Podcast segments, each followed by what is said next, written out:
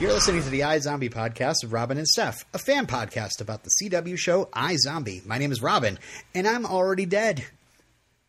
Uh, I'm Stephanie, and no one ever accused me of being all that smart. And we want to welcome back to the show to collect his golden fedora, uh, Bob Dearden. Hey, Uh, and uh, we just want to, I don't know, give you a round of applause for this episode. Of, I would consider it like top five, quite honestly, like at least Wow. top five. Yeah. Well, that's high praise. I, uh, as usual, um, cannot take full credit for it, but I uh, certainly will accept the accolade on behalf of everybody who uh, who is responsible. Yeah, I, I mean, we, we, I read an, uh, an Entertainment Weekly article that was just like, Rob Thomas, great job on this episode that you did. And he's like, actually, had nothing to do with it. Do you want to talk a little bit about the, you know, what, what uh, brought this episode into being? Yeah, um, I read that article as well and was somewhat surprised by um, Rob, Rob's perspective on it because um, obviously I I was aware that it had been an idea in different forms that had been pitched over the years, but um, he never unt- until I read the article I didn't know the full scope of his feelings on why we we hadn't gone down this road before. Um, so that was fun, but um, it was a it was a combination of factors. So that was obviously a big one that was already you know one of the the brains I guess that I wanted to uh, explore for since about the beginning of the show. And um, the other thing that sort of is just like behind the scenes and logistical um, was that you know we expanded the scope of the show so much uh, each season, and that comes with financial costs. Obviously, when you're you know uh, having to cast a whole army of Fillmore Graves people and do a bunch of stuff with uh, Romero zombies and things like that, sort of grows and grows, and and um, you know sometimes we need to kind of pull back and do an episode that uh, takes a bit of money because we've gone a little bit over budget on other episodes. Um, so that's I mean that's pretty standard as far as I understand it. Um, as far as any tel- television show goes, some episodes are going to cost a little more than what your pattern is. Some are, are hopefully going to cost a little so you average out to uh, to your number by the end. And then was uh, we had taken a calling it a bottle episode, um, but it, it's not a traditional bottle episode because that would be just like sort of everyone in one location Yeah. um, you know, like the community where it's just uh, Abed and uh, and uh, Jeff in the restaurant doing the dinner with Andre thing.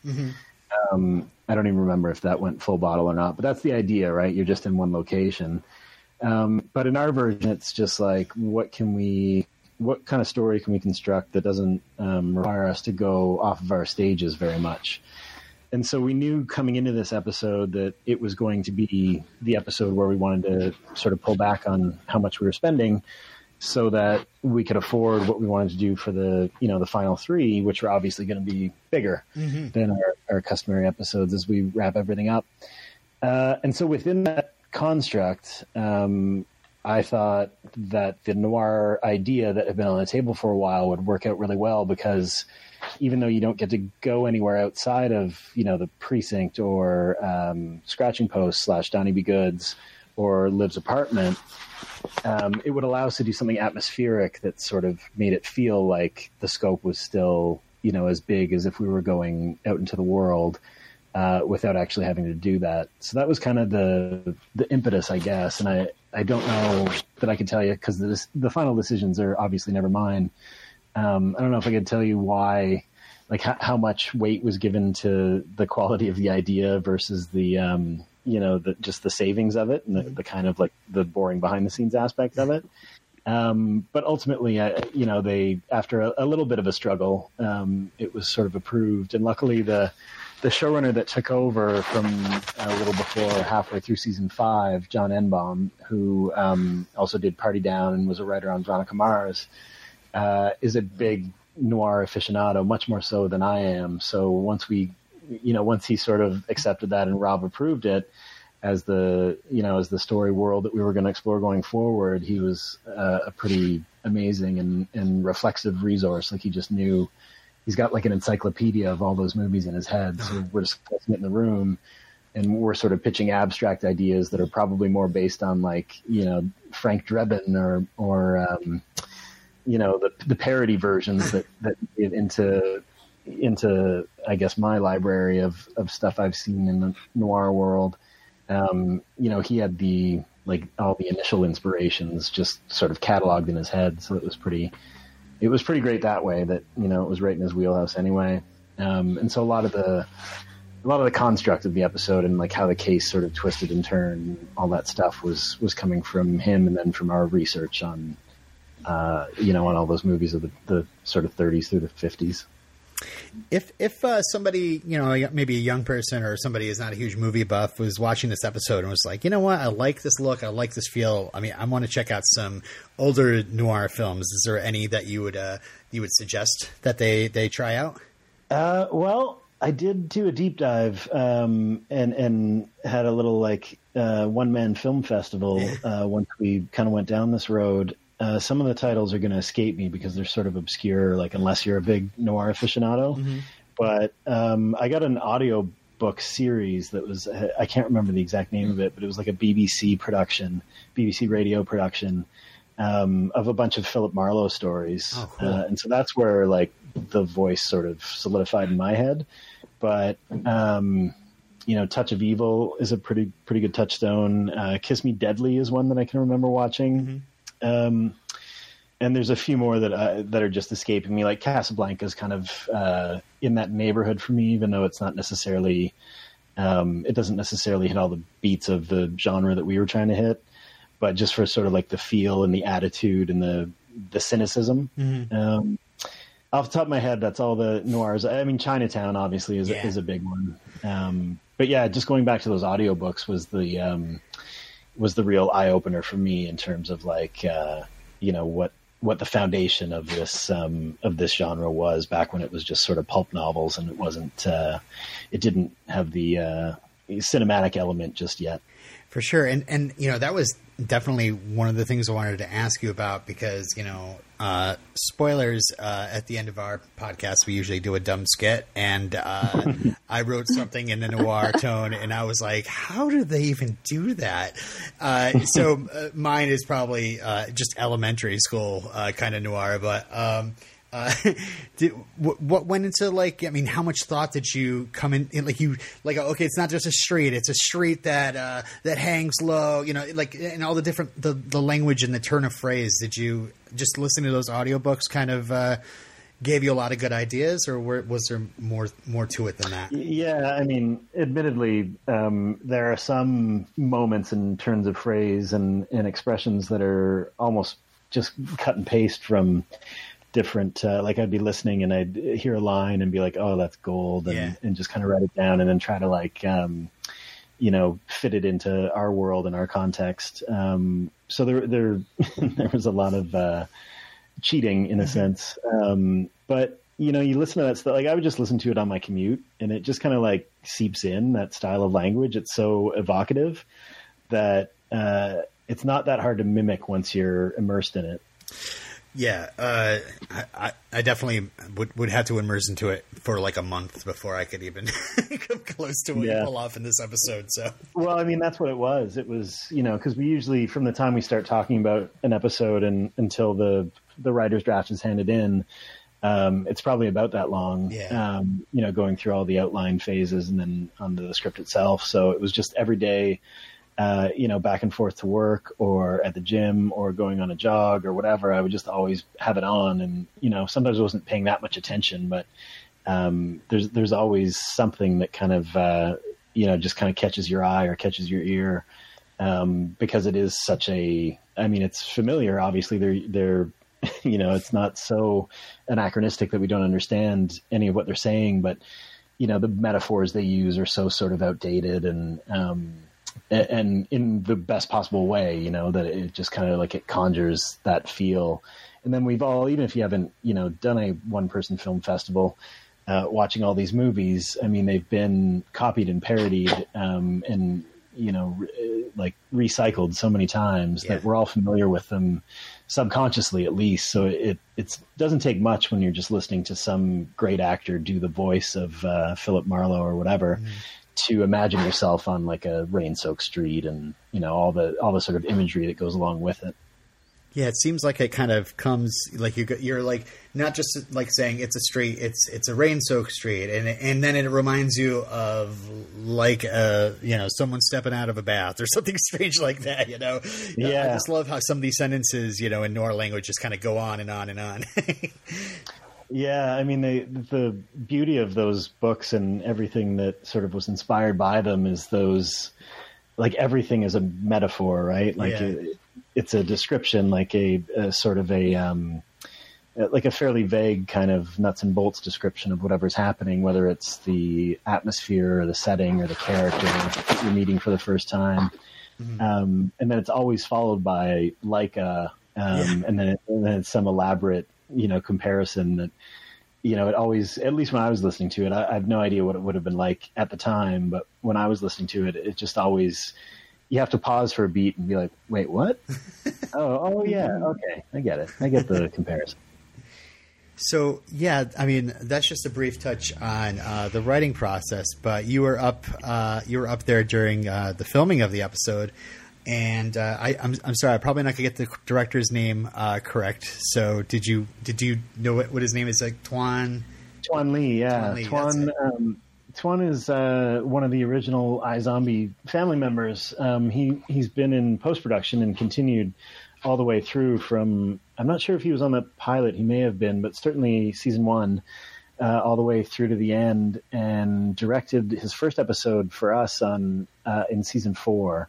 Um, I'm gapping on which episode it was. I think it might have been um, the one where she was on the player brain or the like the pickup artist brain. Oh, don't hate the player, hate the brain.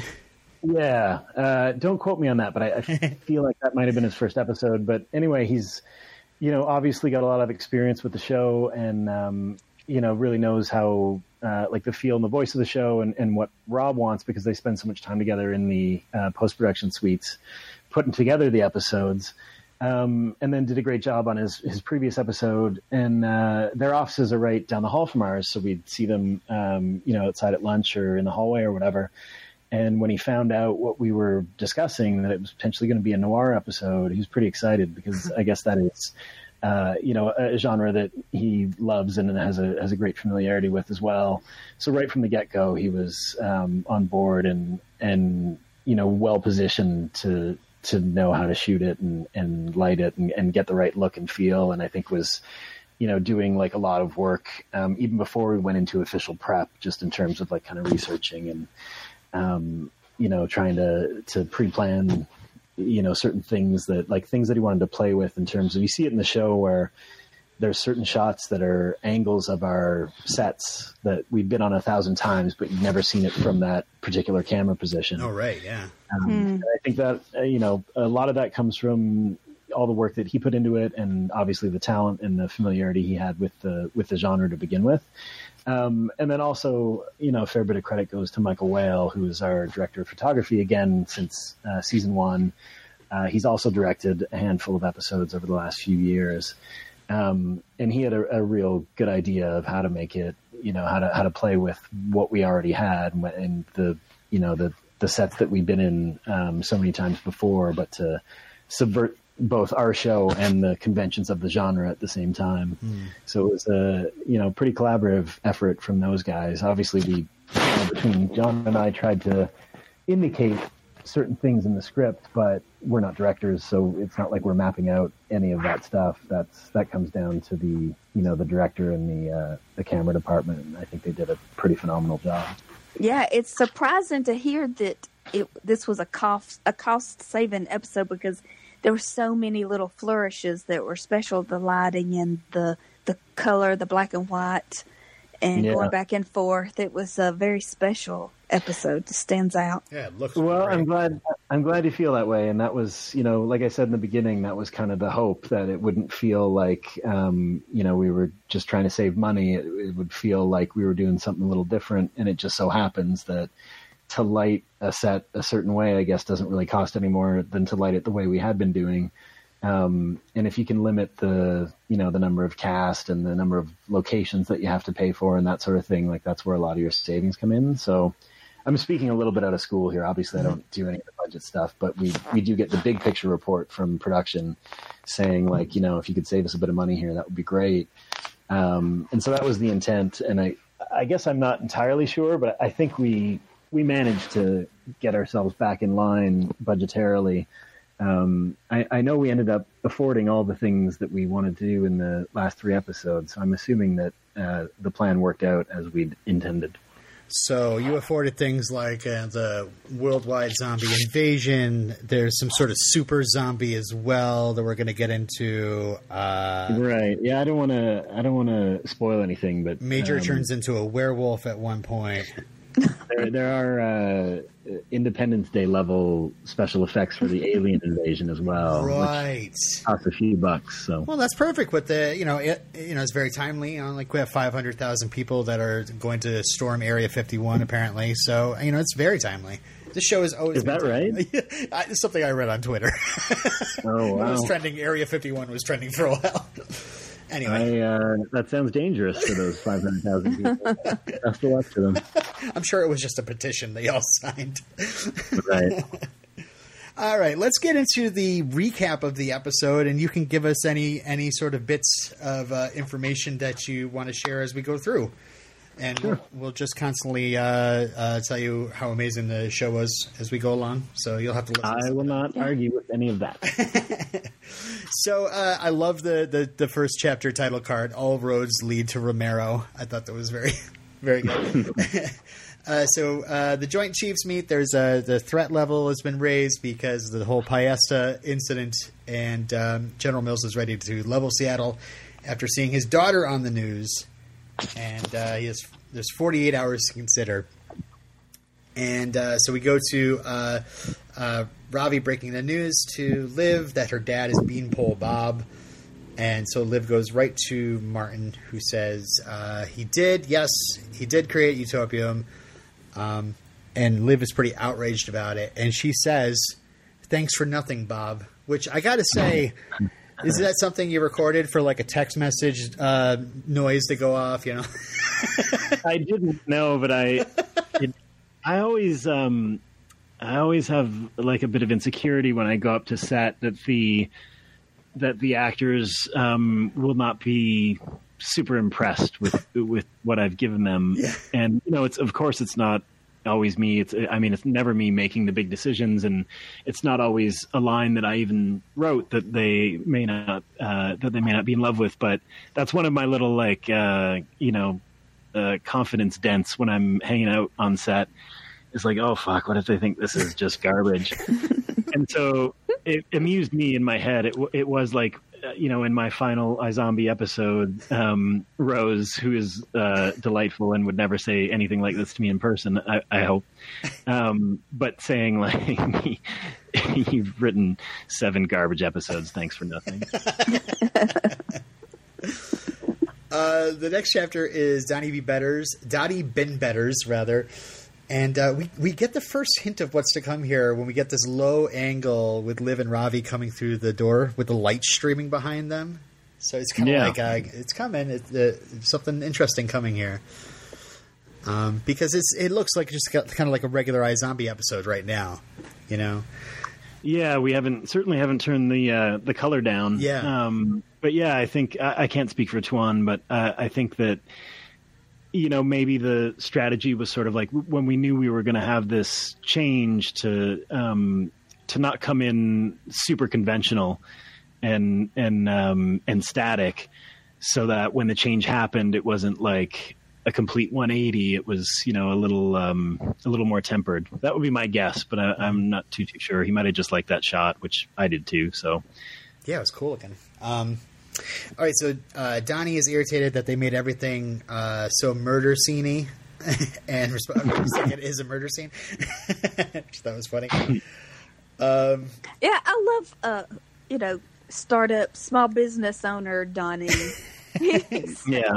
he's so I kind of, I kind of love how like you know, there's a lot of stuff going on in the show that seems um, small potatoes compared to like the big picture threat of uh, zombie apocalypse or nuclear destruction. Yeah. And and I especially enjoy that Donnie's main concern uh, with all that's going on is uh, is his his strength as a or his success as a small business owner. Yeah. Uh, so we, Trying to keep a business going in this zombie economy. It's tough, man. so we walk into a room where that we haven't seen before. We haven't seen the brothel, the, a brothel room before in in, uh, in the scratching post. But uh, Right. again, it's like another hint of what's to come. It's really dimly lit. It's uh, it's got kind of like a pink hue to it. I thought it was interesting. Yeah, and we had talked about uh, on multiple occasions. You know, we'd always reference the brothel, and so in the writers' room, uh, it had come up many times as like potentially let's do a scene there because we've referred to it without ever showing it. And for one reason or another, it just always fell by the wayside. So that was one on a uh, a checklist of items that felt like you know nice to get to before the end. Yeah, Yeah, because well, with Candy's character, like it's really sad and dark that uh, she's being forced, you know, into being a madam. So for this light and funny show, it's kind of good that we haven't really gone there, yeah. and it's just kind of in your imagination. yep. That's a fair point. And Candy has had a pretty rough string of bad luck since the whole, uh, you know, zombie thing started. Um, not too many people have have gone through what Candy's gone through. So. Yeah. Uh, I love Ravi's line here. So this is where the magic happens. and we heard that uh, it's the room of Bunny LaFonda. Is LaFonda a Napoleon Dynamite reference? Uh, not intentionally. okay. I, I don't. That might have been. I we went through so many names because we tried to make them all, um, you know, some sort of references or homages to femme fatales in this case in um, in noir movies, um, and so many of them didn't clear. A lot of them specifically for that reason. A lot of them because the like whatever combination we made of, you know, first name of a, a character from this movie with last name from a character from that movie. Uh, are actually people that exist, and so we couldn't Oh, wow. do it. I, how we ended up on Bunny LaFonda, I I could not tell you, but I don't recall anyone bringing up Napoleon Dynamite. Uh, and then y- y- this is, uh, you know, you might not catch it on your first watch, but on your second watch, you'll definitely see Ravi spots the uh, ticket for uh, bone whistles. Which That's right. Is that a euphemism since we're inside a broth- brothel? Is that No, it's a it's a dry cleaner. Uh, I think you're gonna like this. So it's dry as a bone, clean as a whistle. Ah. I like that one. I do. Uh, okay, so the body was found by Jane Harlan. Is that one that cleared, or is this just a, a random name you had to come up with? Uh, I mean, that was probably our sixth attempt or something like that. Yeah. But um, uh, Jane Greer was the actress that we were referencing. I think that's her name. Um, and Jane- uh, oh yeah. And then Harlan, I can't. It, it, there's someone somewhere in the oeuvre of noir, in the library of noir books or films, um, that has a last name Harlan. I just I can't remember it offhand. And then the PI is Frank Chisel. Yeah. well, that was not unlike um, Beanpole Bob. Like uh, both when John was when Rob was in the room and John was um, you know was working under him, and when John was running the show, he has a habit of just instantly coming up with a placeholder name that kind of he has a, a somewhat absurd sense of humor, and so it's always like these sort of absurd names. And Beanpole Bob was just what he offhandedly called um, this, you know, the drug dealer before we knew much about what he was. and it was just kind of this joke, like I, I don't even know where it came from. It made no sense. Um, and then we just kept calling him that because we thought it was funny. And lo and behold, it ended up being the like we, we knew we needed a um, an alias for him so that we could hide his true identity when they Yeah. were talking about him. And it was just as good as anything else. And we'd been calling him that for you know a month or whatever, so it just stuck. Um, and Frank Chisel was another one that obviously makes a little more sense because of the the Mike Hammer uh, reference. Um, that's, that's what that was, by the way. Oh, Uh, okay. Yeah, but it was just John being sort of goofy Yeah. and saying like instead of instead of his last name being Hammer, let's pick another hand tool. That's awesome. But yeah, it, it, and it, it I mean it still makes me laugh and it's very fitting I think for if this if this absurd character ever did exist, that probably would be his name. Yeah, I, I I love that you brought up uh, Beanpole Bob because once we started hearing that name, Steph and I were going, "Have we seen anybody tall?" Uh, Right. and skinny. Like we're waiting, we're looking. I don't know. That person looked kind of tall. I don't know. Um, all right, so uh, so we have uh, the dead detective Frank Chisel, and uh, I just wanted to say that I don't know if you guys thought about this at all, but uh, there was a private investigator named Coleman Baker in the episode Dirt Nap Time, played by uh, Roger Cross, and uh, Yeah, well, that that came up um, in previous incarnations. You know, when I like when I was pitching it over the years, um, I think I was first a little um, not upset, but a, a little bummed that we had done this PI character and not necessarily colored him in the way that I had been pitching my version. right, Because I thought, oh, we've got a PI in the world, we can use him now, but we didn't establish him as this, so it wouldn't be it wouldn't be the guy I'd been thinking of. Um, and then for the same reason, we didn't use that character again here because what we needed to do, I guess, or wanted to do to make Liv on the brain as sort of fun as possible and, and to you know get into like borderline spoof territory. Um, we just we needed somebody that uh, we could just have Clive describe as kind of a wingnut in this particular way um, in order to sell like how far into character Liv goes. And if it was that character, I think it would have. I mean, I think it bumped people anyway that that such a man existed in 2019. But I think it would have bumped people even more if they were like, "No, we saw that guy. He wasn't like this at all." So Yeah, that's, why we didn't go that road. yeah, that's what I was thinking. That you know he didn't really particularly act like he was from a noir novel or anything like that. So Right. I love how giddy Liv and Ravi get when they realize that Liv's going to have to eat the brain of a hard-boiled private detective. it's so funny. Yeah.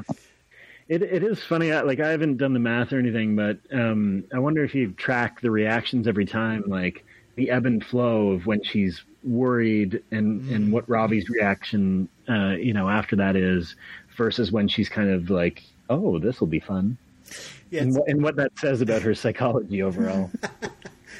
Yeah, it's interesting because uh, you know I, I love how Ravi uh, says what their roles are going to be in this scenario, but it, it Yeah. it's pretty much what their roles are anyway. right. Yeah. and uh, yeah, Clive, careful what you wish for because he's dealt with so many uh, crazy brains in the past. But um, He sure has. and what a what a treasure trove of um, of silent acting Malcolm is. I mean the the expressions like it is a bottomless well of stuff that he can bring without saying a word to uh, to let you know exactly how Clive is feeling about about a given situation. So uh, we really get into this episode during the uh, cooking montage, which I love. It just starts with like this little little trumpet, you know, bringing in some slow jazz, and the color slowly like drains out of the picture as she's making hard boiled eggs, Yeah. which is great. Yeah, that was a it was a nice transition for sure. That I don't believe. I mean, the hard boiled eggs were in the script, but I don't think we necessarily gave any kind of um, transition to the noir direction, and we certainly didn't um, have the music cue written in, as far as I recall. So that's all you know, Tuan and and post production, uh, sort of making those choices, which I thought was a really nice. Uh, springboard into like oh, okay we're into a different world now And and uh, so yeah, Liv is already waiting in the shadows when J- Clive brings Jane in. There's thunder. Cl- Clive explains it's a power outage. right And I love that she has the flask to go with the uh, trench coat. She's like, where does she get this stuff from? Oh, whatever. yeah i mean she has got the most elaborate uh you know costume closet yes. or, or as we might have called it in canada those of us who watched a show called mr dress up uh, a tickle trunk oh, oh. which is where where mr dress up got all of his costumes um but yeah i mean she's not hurting at halloween Yeah. at this point in her uh, in her zombie career Oh gosh, you know, much like they discover Martin's uh, room at the end, I would love it if Ravi discovered a hidden room in uh, Liv's apartment and it's just chock full of costumes. You would need an entire room. It would be it would be a walk-in closet, probably bigger than her living room. yeah. to accommodate all of her different, uh, you know, her various personas. Um. So yeah, the, the- her. Uh, I mean, what was it like uh, with uh, Rose getting into this character uh, initially? I mean, I don't know if how much you saw of her uh, working the, on this or any like first takes she might have had, but uh, this is so much. I mean, yeah, I thought she was unbelievable. I mean, I think she's always unbelievable. Um, I think this was, you know, kind of a high wire act, which I guess a lot of them probably are. I just I pay attention less to the ones I don't write, but um, you know, to to make it as fun as possible without it being too goofy, I think is a is a very fine line and and sort of an underappreciated skill set. Um, and I, I'm not privy to her process at all. Uh, all I know is that she goes from, you know, eight shooting days of doing one brain to pivoting the very next day uh, to eight more days of doing a totally different brain. So I'm sure her process is is involved and takes a lot of work and and most of her free time. Um, what I saw was she showed on showed up on set and just kind of had it, um, which was pretty amazing and fantastic. Uh, and and I don't want to leave out um, Rahul either, who. Oh, yeah.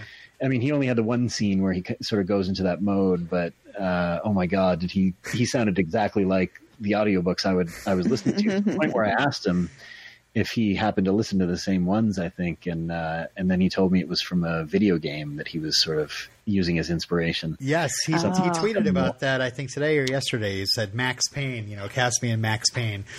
Oh, is that what it was? I, I'd forgotten the specific game, but yeah, I mean, he he just nailed it. But Rose, I mean, to, to get back to the uh, the one who was playing this character the whole show, um, she from what I saw, she just had it um, from day one, and and even more than that, like you know, every take there was a little something she would discover, like a just a little tiny movement or or posture or inflection on a word or um, you know, whatever the case may be, that that just kept sort of elevating it, um, you know, beyond what we had written on the page, and and that's always very cool to see. I mean, like I said, I, I don't pay attention as much to the episodes I haven't written, but um, especially when it, it is one that I've written, it's uh, it's very cool to see that somebody can kind of feel like what the best version of the of the shit you vomited out for them to say is and and they just make it work and it's yeah it's pretty cool. So you do just pay pay uh, special attention to your episodes, and we're just talking about your episodes in particular. Like, is this is this your favorite one that uh, that Rose has done? Like your favorite uh, live brain favorite performance? it might be uh you know the the goonstruck the the hockey goon that was from Oh, canada right, yeah. was was obviously a little closer to my heart Mm-hmm. Um and watching her uh you know skate around the ice and hammer people was uh something i'll never forget yeah, Um, but from just from the writing side of things, this one might have been just slightly above that in terms of the whole experience. In part because I got to be there for the whole thing, um, and in part because um, it, it was one that I felt that maybe I had a tiny bit more uh, of a hand in overall. Like it's always a percentage, you know, in, in terms of like how much you influence what the story's going to be in the room, and then how much of what you try to write as a you know as a lower level lower level person on staff. How much of what you try to write makes it into the final draft, and it felt like this one was maybe the highest percentage I had of all the scripts, and so that brings with it a certain satisfaction or, or ego boost that maybe puts it a little bit over the top. And it was just, you know, it was because it was so different too. It was a little bit of a of a swing where we were like, I don't know, people might think this is dumb as shit. um, and the reaction that I've seen, which isn't, you know, it's just a few people on Twitter, and obviously you guys who know the show inside out, everyone seems to be pretty happy with the choice to do something different. Um, and that's all we we could ask for is that you know people didn't write it off because it was uh, such a departure. Uh, there have been different genre TV shows that decide to uh, just change it up for an episode, and sometimes it works and sometimes it doesn't. I think this one really did work. Well, thank you for saying that. I think so too. Uh, so we go out after the interrogation room to uh, we have Clive at his old desk and Liv is staring out a window and I got to say I was on that set and there's no window there. that window was put there. Uh, no, there, there was a window there. We just never shot in that direction. really, I don't remember a window being Yeah. there. Yeah, I mean, it, doesn't go to outside. Obviously, it Yeah, goes yeah. to like a, a big drop curtain that um, has a painting of outside on it. um, but yeah, they had a whole thing where they they put a uh, a, a sort of a rain machine um, that just goes over the windowsill, and so you can light through it from the outside and everything. It's pretty uh, pretty great, which gave us the effect of you know the raindrop shadows on her face and everything. Um, so that was pretty cool. I'd never seen that before. Uh, I'm sure it's common among those who have more experience than I do on sets, but uh, I thought that was pretty cool. And um, yeah, I'm pretty sure that window wasn't. We didn't build that window. It's always been there. Oh, okay. I'm gonna have to go back and look at my the the photos I took when I toured the set.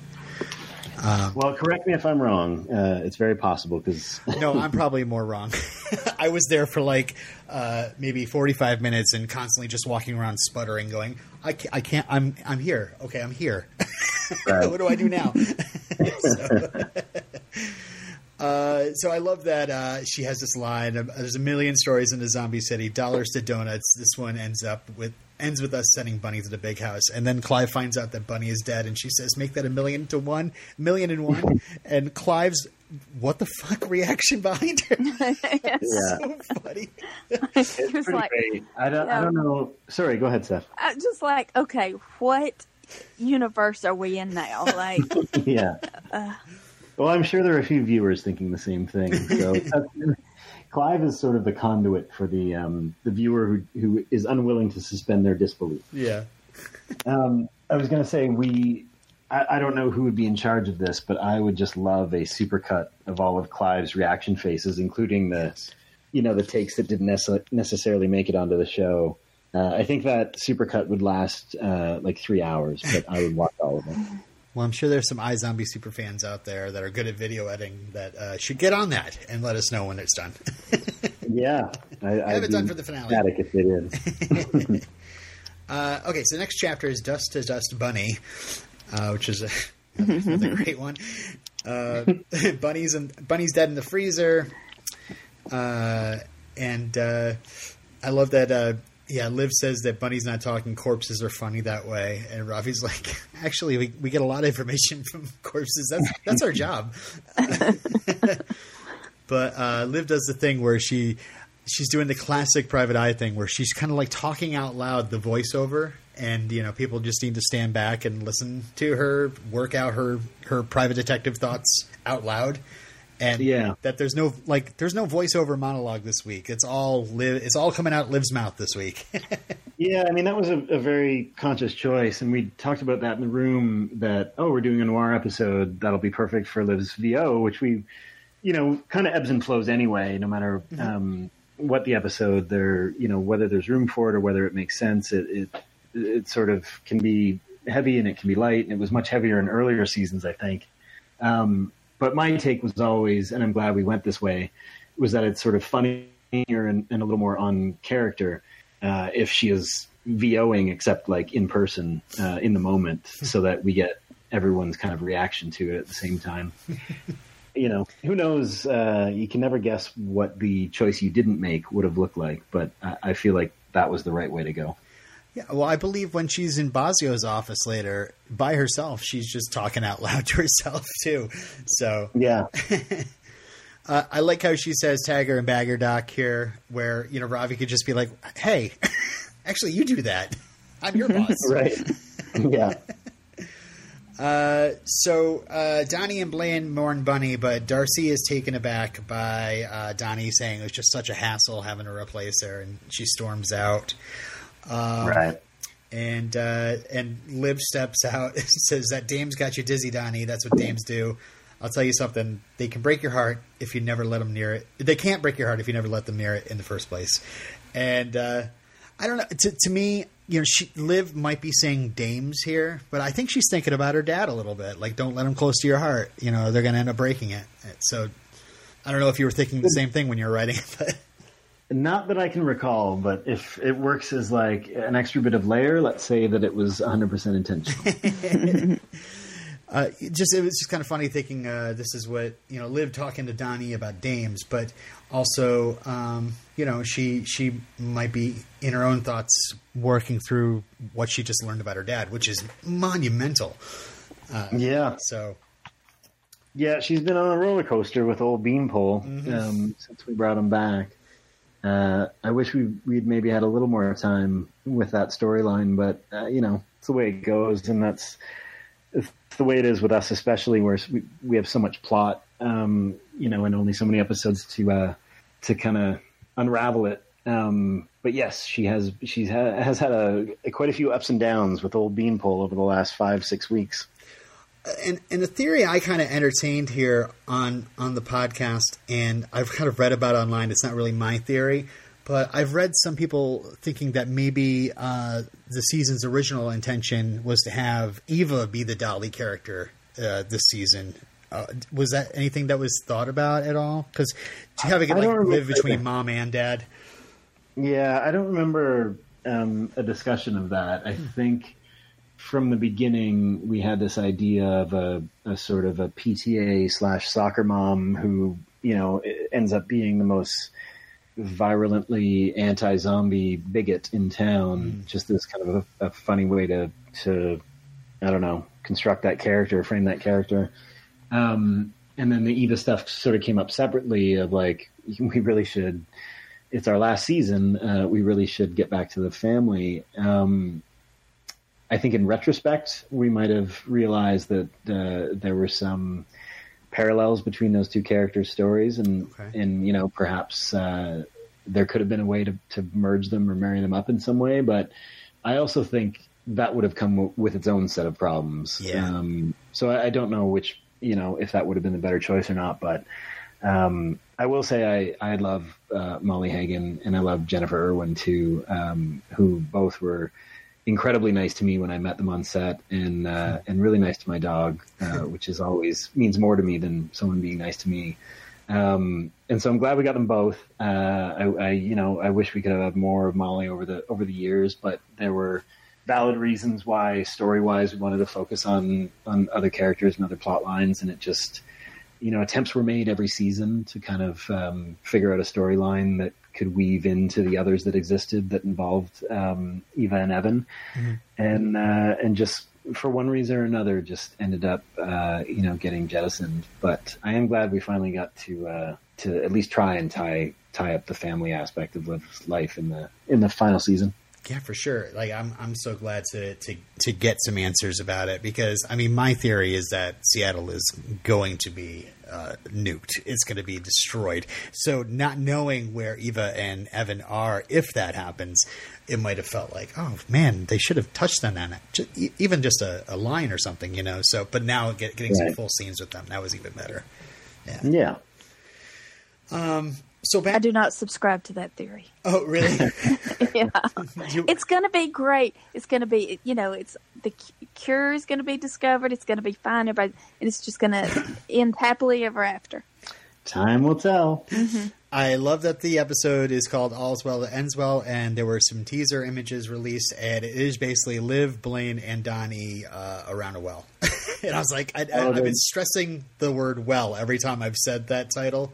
And Right. uh, I, I'm so excited that the well is, is there. I don't know what it's there for, what's going to happen. Yeah, I wish I could uh, share it with No, you, but I it's- suspect you'd rather you'd rather find out on the uh, on the air date. yeah, I love theorizing about it.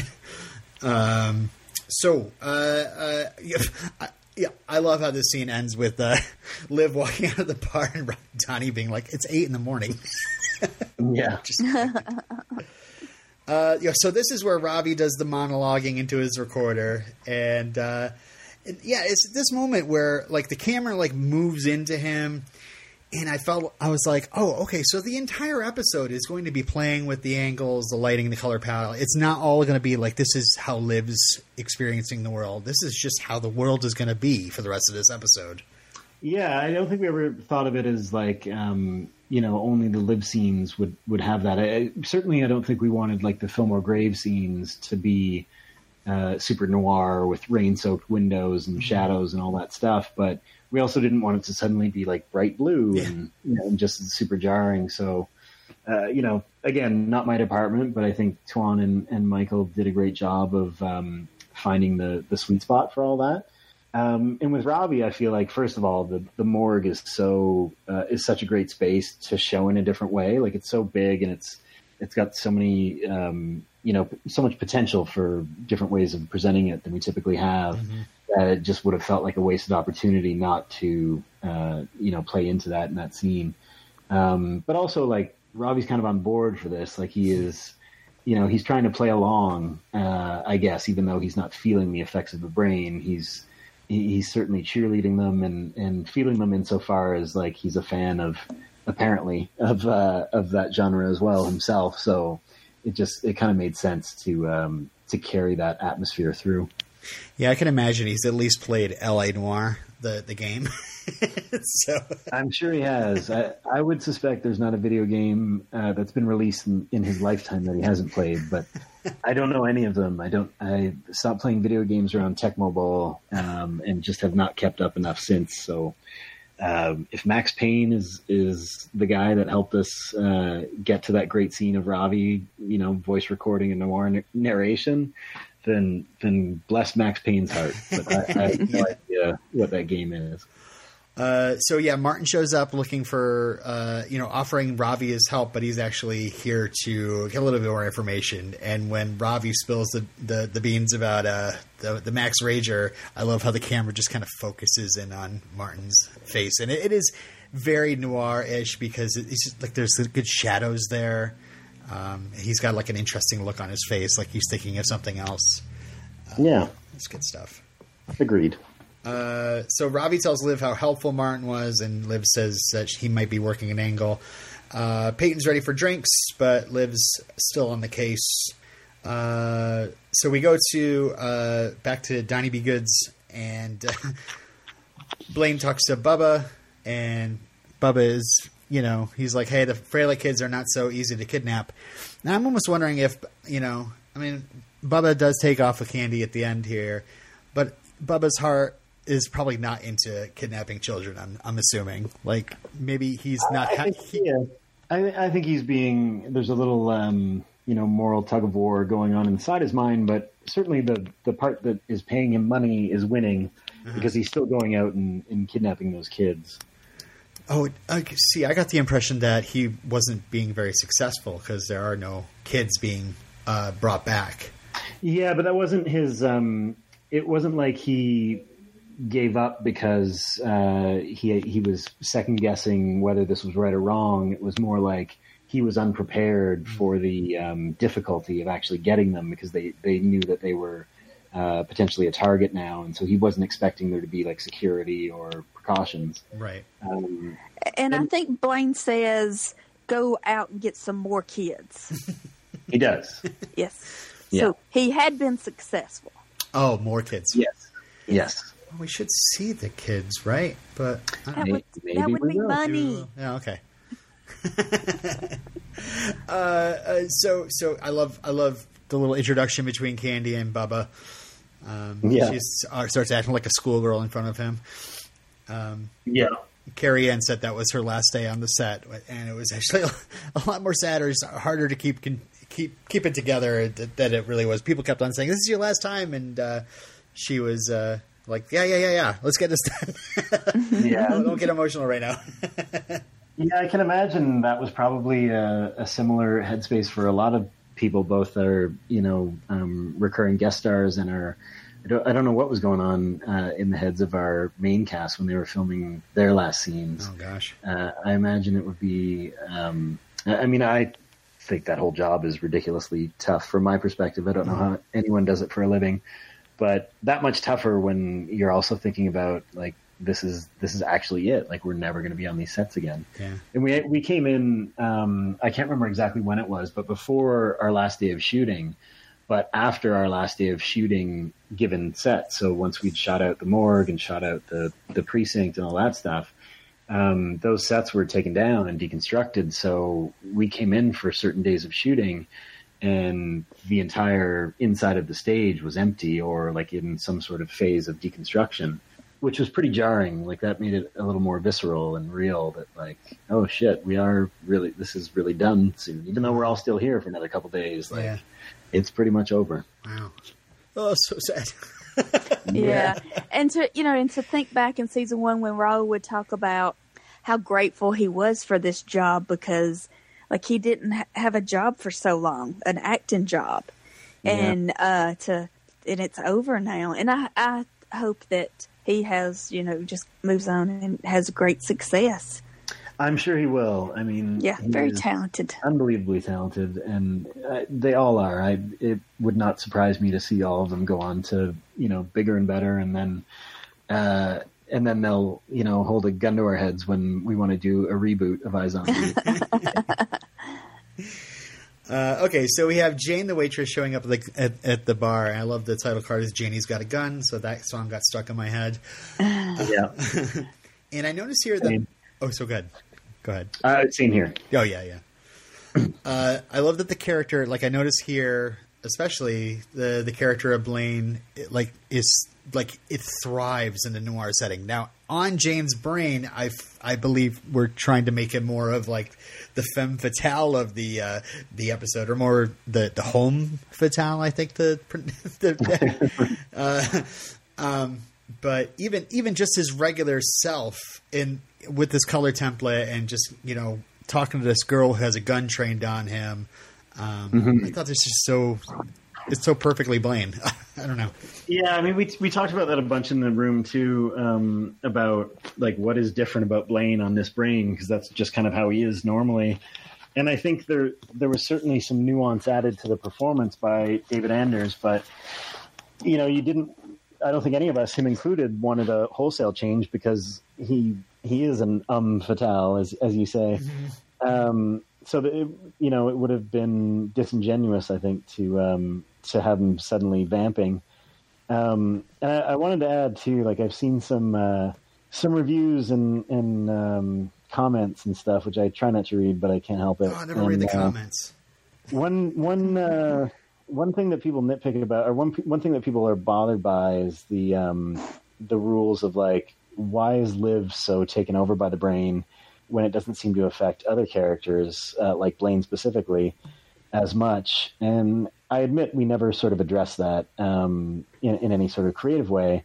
Uh, I will say, like, one of the reasons is David Anders as Blaine is more fun than David Anders as any brain we could put him on. I, I would argue, Yeah. Um, and I would also say that uh, you know there is a in our little world in our in our fake science of iZombie, there's certainly like a physiological thing happening that you know that is somewhat out of uh, Liv's control when she's on a brain, and perhaps more so as the seasons go on, which is part of the complaint that I that I've heard. But I think there is to some extent an element of choice, whether it's subconscious or not, and I think that Liv chooses to lean in uh, to the brains because it's it's helpful in her job um, and gives her a sense of purpose. Whereas Blaine sort of has his sense of purpose and also, by the way, is psychotic. and so I would say that if you want to like really track the logic of it all, maybe there is some iZombie pseudoscience that says eating a brain does not affect somebody whose brain is already fucked up uh, the way it would affect somebody whose brain is is normal. not to Yeah. use the you know, not to get too technical with my medical jargon. of fucked up. Uh, I So like that. Yeah. to all the uh, to all the people making those complaints, um, that is my unofficial answer. Sure. Yeah, Um, Liv is so pure and show. so- so. Yeah, Liv is so good that it just affects her more. Yeah. Exactly, and and like, like you said, Liv leading into the brain. She's eating a brain to uh, get clues and help this person who was murdered. So she is n- m- maybe you know trying hard to you know like you said lean into the brain, whereas someone like Blaine, like if they feel like a certain personality tick pop up, is just like kind of swats that away mentally. Yeah. And I mean, we definitely sort of modulated how much um, Liv is affected by the brain in a given episode or a given scene, or how much the other characters are affected by brains. Um, we modulated that in large part based on what we thought made the episode the most fun or the best version of the episode. So we don't want Liv to be, um, you know, fully on whatever you know sort of silly brain she might be on. Like we, we'll lean into the comedy when it's appropriate, when it's with Liv and or when it's with Clive and and Ravi, uh, and Peyton and Major and her friends. But when something emotional is happening, obviously we want to pull back from that because um, you know you just you want to live in the comedic moments when it's appropriate and you want to live in the emotional moments when that's appropriate. And so yeah we're fudging the the quote rules of the show but it's also a show where a sentient zombie eats brains and solves crimes. Like we don't i don't know that we need hard and fast rules to stick by uh, over the course of 70 some episodes. Yeah.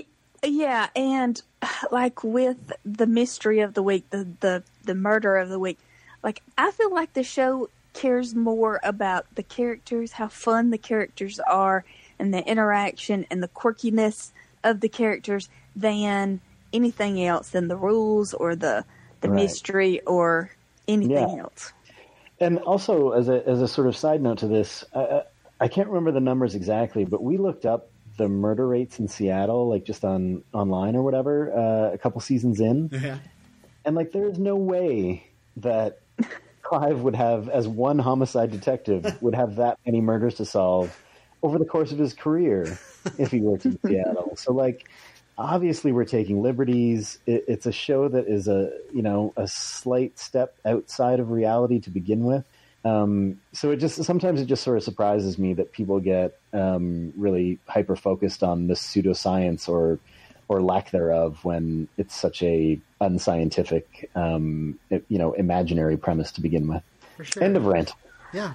How many high schools lost. did uh, how many high schools did Johnny Depp go to in Twenty One Jump Street? How many high schools are that area? I, way too many high schools Right. for one area. Uh, what were you saying, Steph? Sorry. Uh, blame lost. I think that's what I said. like, yeah, some shows, you know, beg you to go over them with a fine tooth comb. Some shows don't. It's, Yeah. it's not that deep. Yeah. All right. You hit the nail Enjoy on the head. it. Enjoy it. Yeah. Uh, all right. So, uh, Crybaby takes out Jane with a baseball bat. Yeah, she had a knife hidden. Uh, and it's, it's great to see Crybaby show up again, um, even though he's going to be betrayed later. Yeah. um, We've had some great, like, just a great rotation of Blaine's thugs. yeah. They're all just so weird. I'm so sad this, that Tanner's gone already, and Yeah. uh, we go to Fillmore Graves, and there's Major and his laptop again, reading the news. So. I think the only complaint I really have for this episode is say it's noir episode. We should have had Major looking at a newspaper. He's always there with that laptop. All right. Point taken. All right. So can we go back and reshoot? No, just kidding. um, okay, so Joyce reports about bugs in the keycard system. That kind of lays track for later. Uh, so, okay, so Bozzio's office is another great uh, uh, set for this this uh, this look because of those Venetian blinds, uh, how they how they cover Rose. And uh, get some sleep. I'll sleep when I'm dead. You're already dead, Clive. Uh, You're all already dead, Clive. We just don't know it yet. I love it. Yeah. Um, okay, so Liv wants to go to Frank's house. There's warrant. Uh, no- uh, yeah, we have to do it by the book. Uh, my book that almost doesn't cut it, and we're not talking about your all good stuff. I I noticed when uh, she opens up uh, uh, the case file that uh, Frank Chisel lives at seven four one Spill Lane, which is Yeah. that was the one noir reference that I caught. I was like, oh, oh, Spill It was a little on the nose, but I enjoyed it. Yeah. And uh, so, so at Frank's office, um, Blaine finds an invoice to J, uh, J. Martel at sixteen twenty one Dubois Avenue. I could, I know Dubois, Dubois is a reference to something, but it, it's I, I do. You, do you know if that is, or if that's, or if I'm I just- can't remember. yeah, sorry. I, Yeah. I'm sure it is too. I mean, it it feels so you know sweaty and and 40s noir, but um, all I can think of is uh, Streetcar Named Desire. yeah, um, but I don't know maybe that's why what I'm thinking you would have chosen to reference that. Yeah. And yeah, much like Blaine gave the great lamp reveal to Ravi and Peyton a couple episodes ago, Liv does it right back to Blaine. And uh, yeah, tensions are really escalating between these two over this episode. I thought that was really great. Yeah. Uh, Well, I'll, talk more about that when we get to the fight, Sure, if you sure, remind sure. me.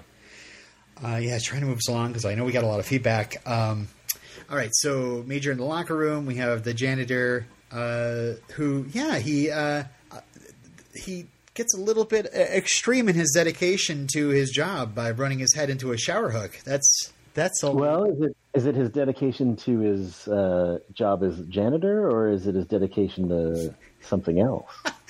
I definitely know that it's not his dedication to his job as a janitor. I, um, I mean, you know, Enzo got him hired, so therefore it's it's he's somebody that works for Martin. So Martin's influence is so so much that somebody would actually kill themselves rather than have Major find out what they're doing. Well, I'm I'm glad to hear you say that. That that was uh, what we were hoping to land. Was the the whole point of that scene was to escalate the um, the threat of those guys that his followers, his sort of cult, if you will, are uh, are Jonestown level dedicated. And Crawford almost seems like a, a noir character. Like I was thinking, oh, that that first scene with Major, not very noir noirish. He's reading newspaper on his laptop, but here he's it's Major questioning like this nervous character, you know. Um, And I thought that was kind of a, a good a noirish uh, angle there. Yeah. Uh, next chapter, Wight and Shadow. I don't get Wight and Shadow. what is that? What was the uh, scene we opened on? Uh, it's Clive finds Liv in Bozzio's office, uh, looking over case files. He's really upset. Oh, it's wight. It's not the color white. It's W I G H T. yeah. Um, well, light and shadow is like in if you you know take film class in university or whatever. That's what you talk about all the time. And noir specifically, it's all about the cinematography of it is all about light and shadow. Right. Um, so maybe a bit of an obscure reference, but and then a wight being a a zombie. That was the gag. Oh, I never heard zombies being referred to as. I mean, maybe on Game of Thrones. Yeah, well, that's probably the only place I've heard it too. So it may not it may not actually uh, make sense in the greater zombie genre. Oh no, Um, you know, the- obviously, uh, you know, other things are referred to that are pop culture references in the chapters. I just didn't uh, catch it. I should have, because I'm a huge Game of Thrones fan. Well, I mean, sometimes they, those chapter titles are a reach, uh, admittedly. So you know, Uh, so yeah, uh, Clive is pissed, and Liv realizes that Blaine was fiddling with his hands, and so we have Blaine brought into the interrogation room, and yeah, this is where he really, we really show that he is the he's the he's the homme fatale by doing the classic uh, Sharon Stone line: "Are you going to arrest me for for smoking?" yeah. Which is great. Uh, like I said, sometimes I just cut and paste from. Um, but that, did, that made me so happy. We actually had to fight for that a little bit because, um, you know, justifiably so, the the CW and I think most broadcast shows they don't uh, they veer away from anybody smoking these days. There are some exceptions, but um, for the most part, like we don't we've never had characters smoking. We had Dolly about to uh, earlier this season, but it was a fine line between like we couldn't see her actually have the cigarette lit or inhale. Um, and same sort of thing here, but we, we did have to talk to um, broadcast standards and practices about allowing that, uh, even that cigarette pack to be on screen. wow. But I, would- just, I, I love the joke so much that I, I had to make a play for it. huge plumes of smoke in the interrogation room would have looked really cool in that lighting, though. It would have, um, and you know, everybody in noir smokes, but it's just like the the, the Stranger Things. Uh, sort of yeah, that's what I was thinking. Yeah. And it's uh, like, I get it. I mean, there's a shit ton of probably eight and 10, 12 year olds that watch Stranger Things and or iZombie. And, um, you know, if you, you're idolizing Hopper and you see him chain smoking for, uh, you know, eight episodes in a row that you binge, um, it's not, not a great influence. So I understand the, the reaction to it. Yeah, and it's the same thing with the people complaining about how Stranger Things this thing this uh this season treated the female characters. Well, that's the way it was in the 80s. you Yeah. know, the guy told you you were going out on a date with him.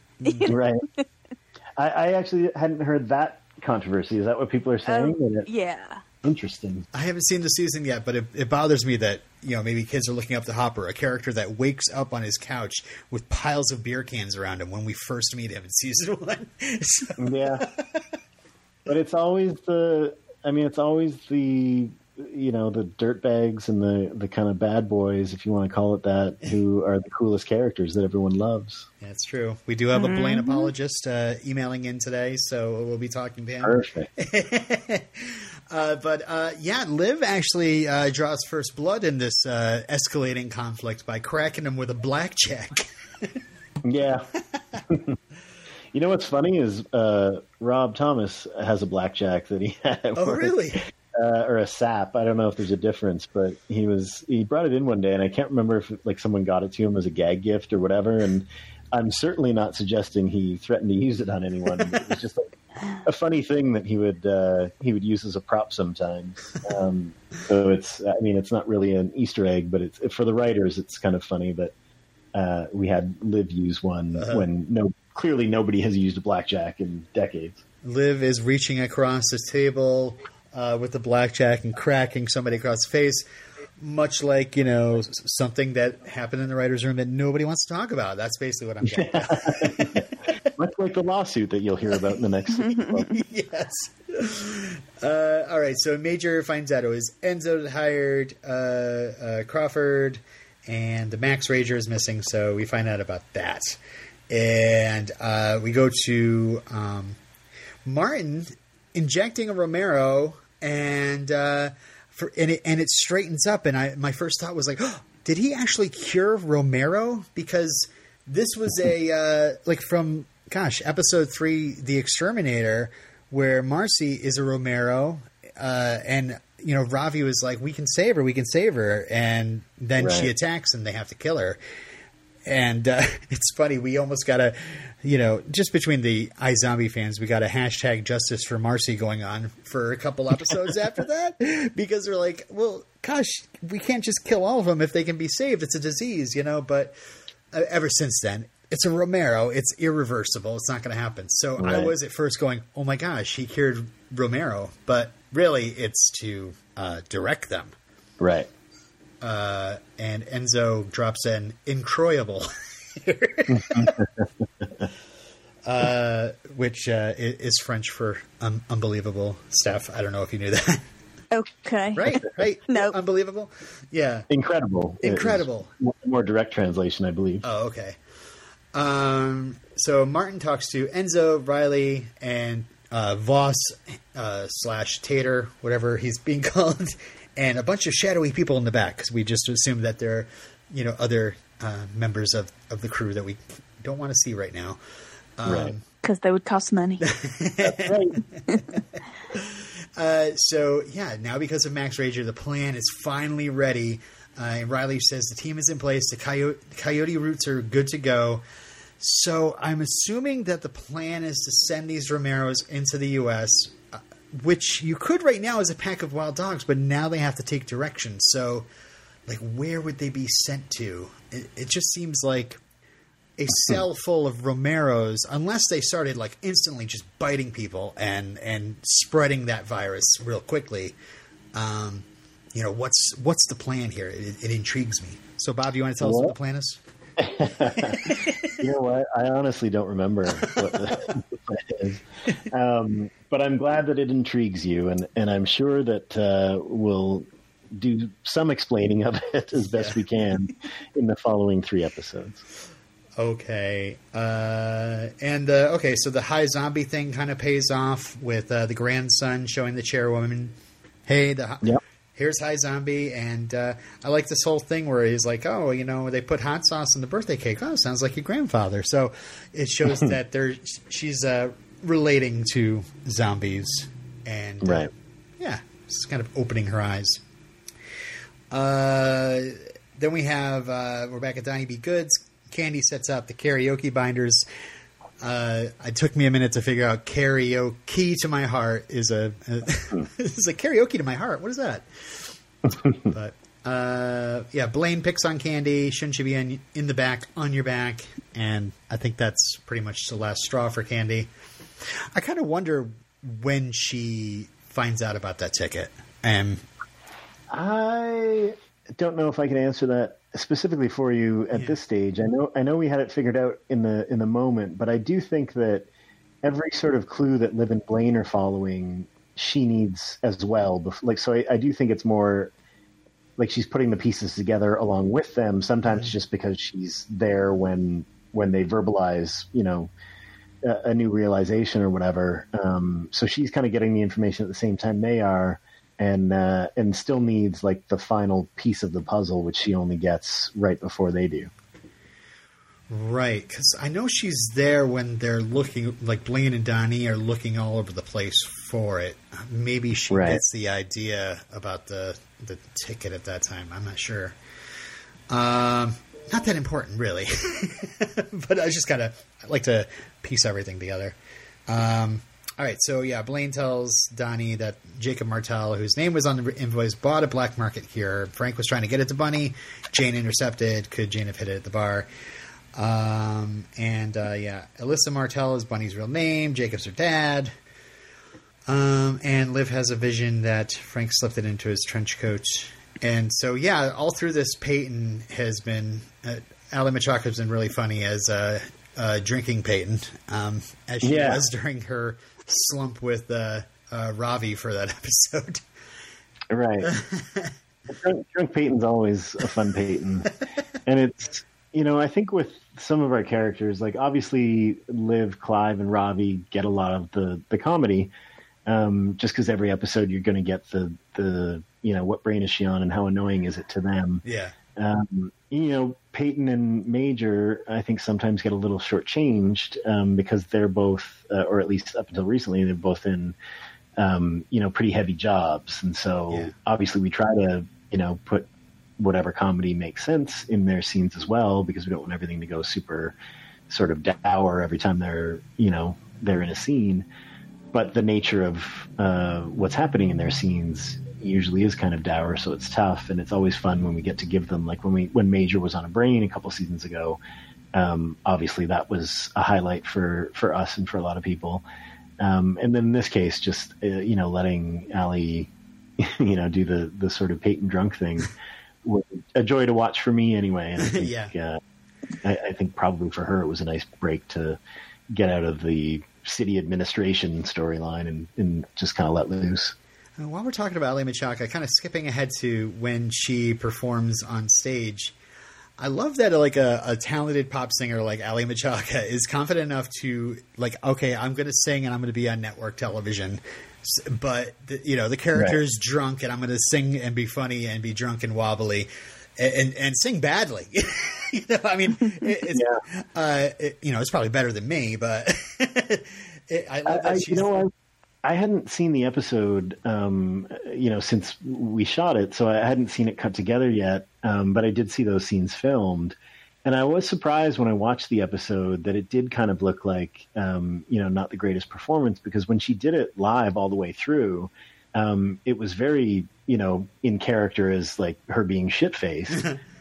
Also sounded pretty great. and I, I think that in editing, they may have um, leaned more into like how drunk she was, just to maybe sell the, you know, you want to believe that she's pretty far gone if she's going to haul off and punch that biker in the face. Yeah. And so maybe she sounded too good in some of the takes or whatever. Um, and certainly, like the performance I saw live, also uh, demonstrated quite clearly that she was, uh, you know, pretty shit faced. But I did. I saw some people tweeting a similar sentiment to what you just mentioned, oh yeah, and uh, and I was like, yeah, really. Like I when I was there, I was like, fuck, she's great. yeah. So yeah. Also, I'm not a music critic, um, and, and you know, of course, she sounds um, a, a few layers better when she's singing her own material and Right. and, uh, and not trying to play drunk at the same time. But even in that context, when we were watching it on set, like people were, were pretty into it. It was it was pretty cool. That's awesome. It's like a mini concert in the middle of the of the shooting day. That uh, Aly on stage with the microphone was one of the promotional pictures they uh, released weeks ago, and I was very excited to see, like, hoping that she wasn't just introducing somebody or whatever, playing MC, Right. She was actually performing. yeah, and I, I will tell you just one quick uh, inside the writers' room story is that um, song choice was uh, the culmination of my series long losing streak of pitching songs and being overruled. Oh, really? And I, I must- have pitched a dozen songs uh, for that one, and I, I was picturing it as something like um, Ballroom Blitz when Tia Carrere sings Ah. it and, and Wayne meets her for the first time in Wayne's World. Yes. Um, like I wanted it to be kind of like a, a feminine take on a sort of a metal song, um, or a power ballad um, is a better way to describe it. And uh, and once again, lost the battle. Oh, I, th- I think I was oh like oh for oh for nine, oh for ten over the course of the whole series, and like and every time I pitched a song, you know, in the beginning I would just be like, "What about this song?" and they'd say no, and I'd be like, "Okay." Um, by the end, I, I was having like multiple days long arguments and email chains back and forth with people, like risk risking um, their tolerance of me. uh, but yeah, still still never got a victory. even even in Goonstruck, like that April Wine song, Roller, that wasn't. No, I the one thing that sort of counts as a victory, maybe, but I think Rob and I were just thinking independently, thinking the same thing. Was I, I wanted all the songs to be by Canadian bands or artists, Yeah. and um, and I guess he did too. But all the songs I had in the script um, got tossed and, and replaced with other Canadian songs. There was a a Sum 41 song that, no offense to Sum 41, but it broke my heart because I just don't like them at all. Uh, replaced a Gordon Lightfoot song, which I was, I knew Rob was a kind of a Gordon Lightfoot fan, so I was like, that's going to make it for sure. But Yeah. Uh, anyway, what? So, what did you you wanted just Ballroom Blitz or something like that? no, I can't remember the list of songs, but that was like the inspiration. We didn't want to do that because it had been in that movie, but Yeah. I, you know, it, it was songs like in that sort of um, era and, and style. Yeah, you have to think of song. What's the song that says everything sucks, but I'm over it, but I'm still kind of pissed, which is a great. It's a great line. Yeah, because exactly. I, I, I am a I'm a huge karaoke fan, and yeah, that's sometimes you go in there with a little attitude. You're like, all right, what's what am I feeling right now? You know, and uh, Right. you look up to a corresponding song. Uh, uh, are are you a karaoke fan yourself? Uh, I don't mind going. Um, like in LA, it's all private rooms, and maybe that's Right. in other places besides LA now too. But like what I was used to was a big open bar where you know not everyone knows each other, and so you're up in front of a bunch of strangers. Yeah, that's what I do. Um, and so I had to be blackout drunk to be convinced to get on stage because I, for the life of me, cannot come close to carrying a tune. So it's always awful. Um, and so I, I love going to watch other people, but I absolutely hate the inevitable pressure of everybody you're with saying, "No, yeah, I'm sure you're great. Just go, you're not as bad as you think." And then I'll go, and they'll be like, "Yeah, you are as bad as you think." Uh, yeah, I mean, I, it's pretty easy for me. I mean, it's easier for me to go up and sing a, like a Queen song rather than like go up on the microphone and be like, "I have a podcast," you know.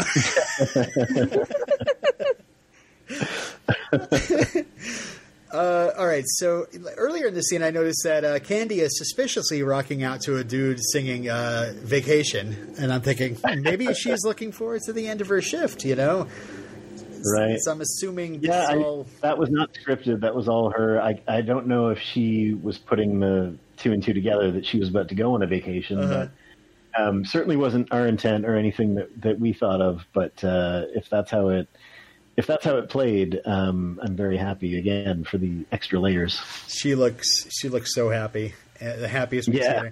And I also love that. Uh, okay, so uh, this this part that was shot, I think it must have been like handheld because we're we're on Candy dancing and Donnie looking around the bar, and then suddenly Blaine pops up in the foreground and you know he's looking, and then it swings over and instantly we're zoomed in on Liv and Peyton entering. That must have been Right. I don't even know if that was an edit or if that was a just a quick swing over with the the camera.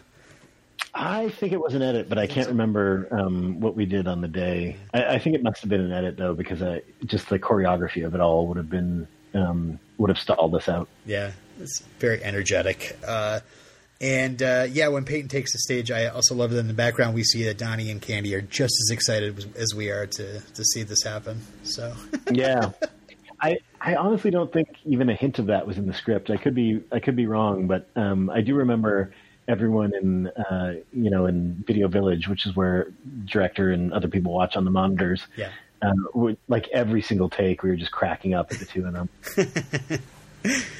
Uh, so yeah, uh, we get into. I mean, I mean, w- just finishing off Peyton stuff. She she ends up uh, slugging a biker in the mouth, which is great, and uh, Yeah. he gets really upset. Seriously, Yeah. on karaoke night? yeah. when he's trying like- to rebrand the the bar. He only likes bar brawls when he starts them to pick up. Uh, Oh, yeah. Darcy. yeah. Oh, but when Peyton comes in and asks for like Yes. a what tequila, Tequila. or something, and the waitress asks, "Do you want salt?" Uh, what what am I sixteen?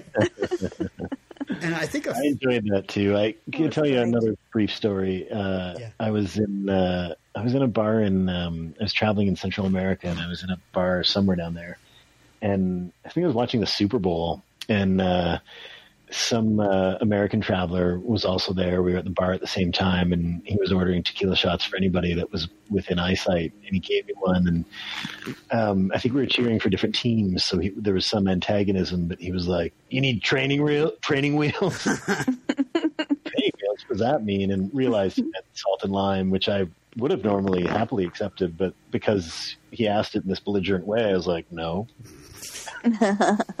and that's that's the line I was trying to reconfigure for for Peyton. Ah, I mean, because I don't know. To me, tequila tastes kind of awful on its own, but y- so you Yeah, have to I'm have not a fan. Yeah.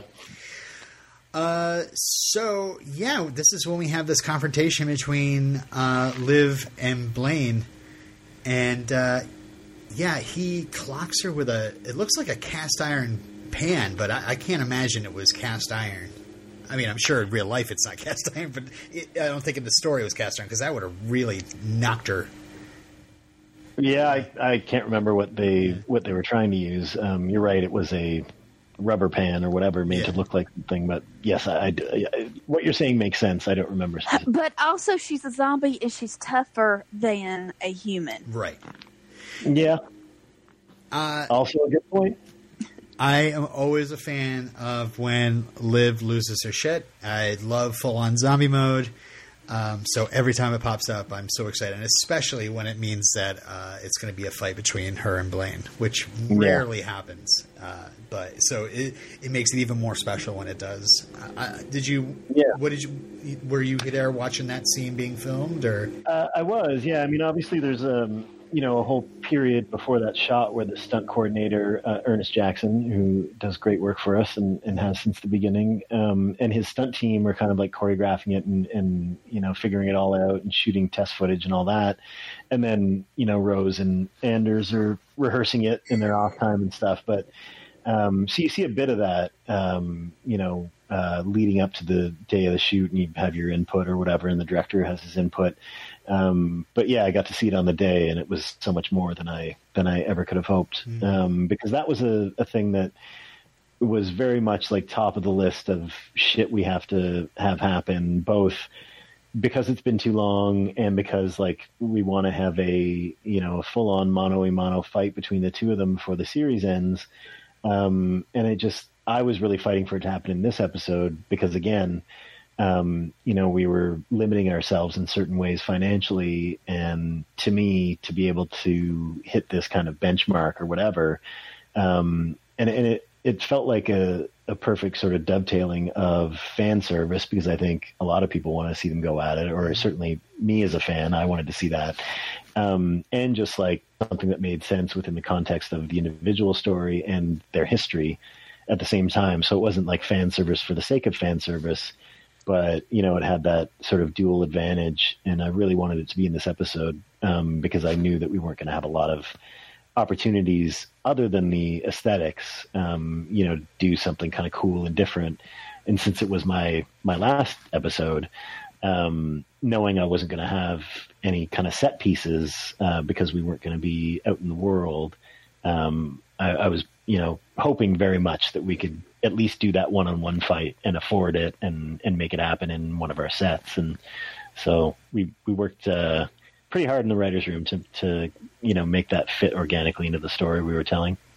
It was it was exciting and it was violent. I, I loved it. I love the fact that you know not only Liv is punching Blaine in the face, Blaine's punching her in the face, and they're and Yeah. uh, really really going at it, just throwing each other around. Um, Well, we looked at a lot of the old, you know, the, the fist fights that they have in uh, noir films, and obviously a lot of them are from before an era when you had um, the level of stunt coordination and stunt performances that you have now.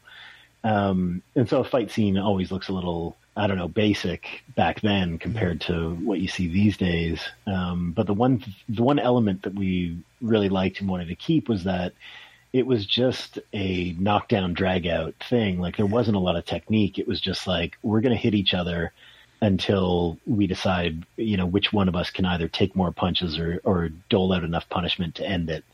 Um, but it's not going to be like a, a battle of sort of martial arts skills. It's Yeah. just going to be I hit you, you hit me, we crash into shit, um, and you know somehow or another someone's going to come out on top.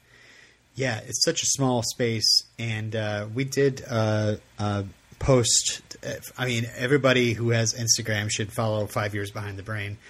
Um, Yeah. and they did release. He did release uh, uh, some um, footage of you know that that fight scene being planned out. So it's really Yeah. really cool to watch.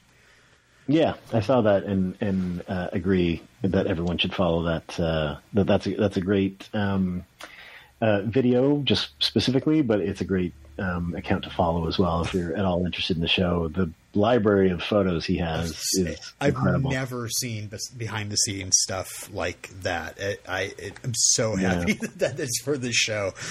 Um, Yeah, well, that's Christine's, who was um, uh, one of the stand-ins for pretty much the entire series. So um, he had a you know a front row seat to everything, and uh, chose to to document it, which is um, you know to to keep all that under your hat for five years and then to release it out into the world this last season has been a pretty special treat. Yeah. Um, yeah. Oh, I love the uh, Blaine going face first into the table. That looks like that hurt. yeah, And then Blaine, like the wuss he is, he pulls the gun on her. But Yeah. I, and then she kicks out of his hand and pins him, gets a wall. And uh, yeah, I love. We just kind of get to the the history between these two. You know, like how many lives would I saved if I killed you right here? Yeah. and uh, and even earlier, like uh, why so hateful Moore? Like how does he even ask her that question? that is kind of. I feel like that's his attitude. Like every time they call him in, he, he does have this undercurrent of like, can't we? Can't we just be friends?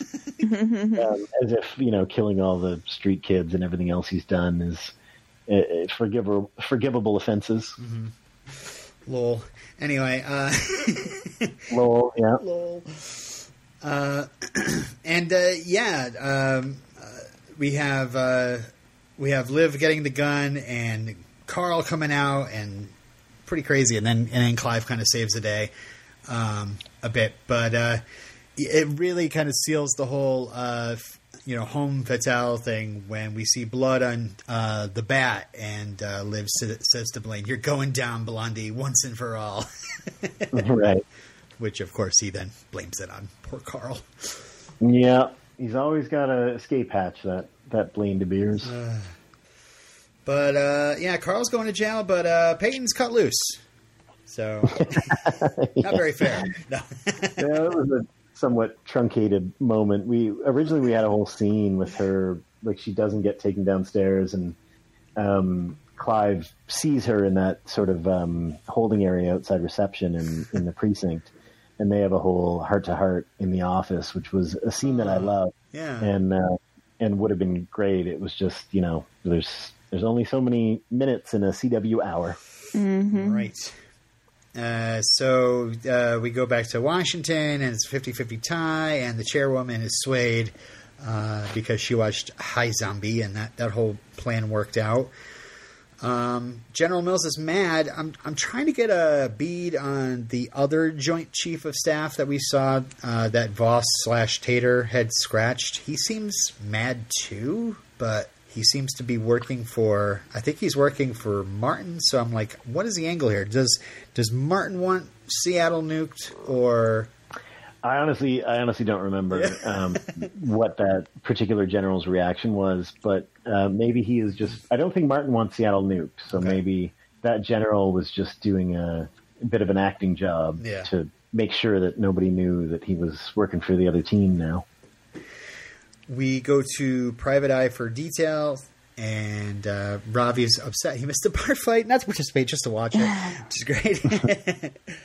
uh, so they kind of put it together about the trench coats and uh, um, and uh, yeah. Oh, oh, I love the. Uh, Ravi putting his hand in for like the kind of like the attaboy. He kind of picked up on the whole Yeah. thing and just totally gets totally ignored, which is totally in line with the character that he established for himself in the uh, beginning of the episode. right. And, and another one of the many moments that Rahul and, and the rest of the cast too just you know insert that like the hand in wasn't scripted, Oh, but okay. is absolutely perfect for you know what we were trying to convey in the script for that moment. Um, and they all do such a good job of finding little spots because like we don't do a lot of improv or anything like that, and that's um, you know that's just how Rob likes to run his shows and um, and also like we just we have such a tight schedule. There's not a ton of time to kind of fuck around and, Yeah. and play with scenes. You kind of just have to go with what's there. Um, so where they do where the actors do have a chance, I, I think they do such a great job of um, you know adding little spices and flavors like that. Uh, so the next scene, Candy is on her, on her way out, and she stops when she sees Donnie moping and gives her a little bit of advice. Gives him a little bit of advice that you know if she's mad, it's you know it's probably something you should definitely apologize for, in, and then you'll just kind of figure out the rest later. And uh, Yeah, Donnie, it's a safe guess with Donnie. Yeah, yeah. Donnie says that makes sense, and then she says, "My work here is done." And then she walks up to the upper landing, turns and says, "Good luck, Donnie," and and then leaves. And I was so at this point, I was so confused. I was like, "That seemed like a that was a goodbye. Why was she doing that?" right. which you know is good. And and of course, uh, you know, pers- personally, I had the knowledge that you know Carrie Ann was going to uh, do an interview with us and said, "Oh, wait for this episode," and I was like, "Oh my god, she's going to get killed off." So there was that extra pressure watching this episode, thinking Candy's going to die somehow. But That's funny. even better, uh, we go to uh, uh, a gloved hand handing the ticket over and taps her left index finger as she waits, which I thought was a great attention to remembering that she's missing uh, her middle and ring finger on that hand. Right. Yeah. Um, and this is you. You said there was a, a different song choice on on that uh, Icona pop song. I noticed here in this scene, um, the song that's playing is called "I'm Free" by Ma- by Mama Hayes, but the subtitles say uh, Nina Simone's "Feeling Good" playing. so I'm wondering if originally they were thinking about using that song, and then No, that wasn't a scene that, uh, well, at least for me, that wasn't a scene that we discussed or that I tried to insert a cue into the script. But it's very possible that, um, you know, the on the post production side with the music supervisor and, and Rob and John and Tuan, they had, uh, you know, made a last minute change, uh, hence the different subtitles. That's usually how that happens, Yeah. I think. But uh, I was not privy to any of that. I think it works really well though because I don't know, feeling good. You've heard in many different things. We've never heard this "I'm Free" song, and it works perfectly for Candy. Yeah. Yeah. Uh, uh, Carrie Ann actually mentioned that uh, on the day they she asks where are we heading, and he says uh, Topeka, Kansas. And, That's right. And now they says he says Corvallis, Oregon. Did you want? Yeah, well, I, I uh, don't necessarily want to. I don't think it's a big spoiler, but um, there was some confusion on set. I think because of the way we had made assumptions uh, on the scripting side of it, that um, certain things were understood that that then seemed different once we were shooting them to people that weren't that weren't privy to the you know the process beforehand. But Bubba is not going with her. Bubba's going to get more kids, and she's hitching a ride Oh, So when he comes back next episode uh, in service of the kidnapping kids storyline, um, we had originally arbitrarily said Topeka, Kansas, just because it was like somewhere far from Seattle, yeah, um, and also somewhere that sounded kind of boring. So that you know her line of like sounds perfect is just that anywhere but Seattle is perfect. right. No, no offense to anyone from Topeka, I've never been there. I'm just saying it's not like a, it's not like Miami, you Yeah, know, where yeah. you know it's just sort of a middle American city. Um, but uh, when he comes back, we realize timeline wise, there's no way he would get back from Kansas. It had to be closer. Um, and I think uh, I'm not 100 percent sure, but I know I know for a fact John Enbom, uh, who again took over as showrunner after Rob switched to Veronica Mars, um, is from Oregon. So I asked him, uh, "What's a city in Oregon that you want us, want us to switch this to?"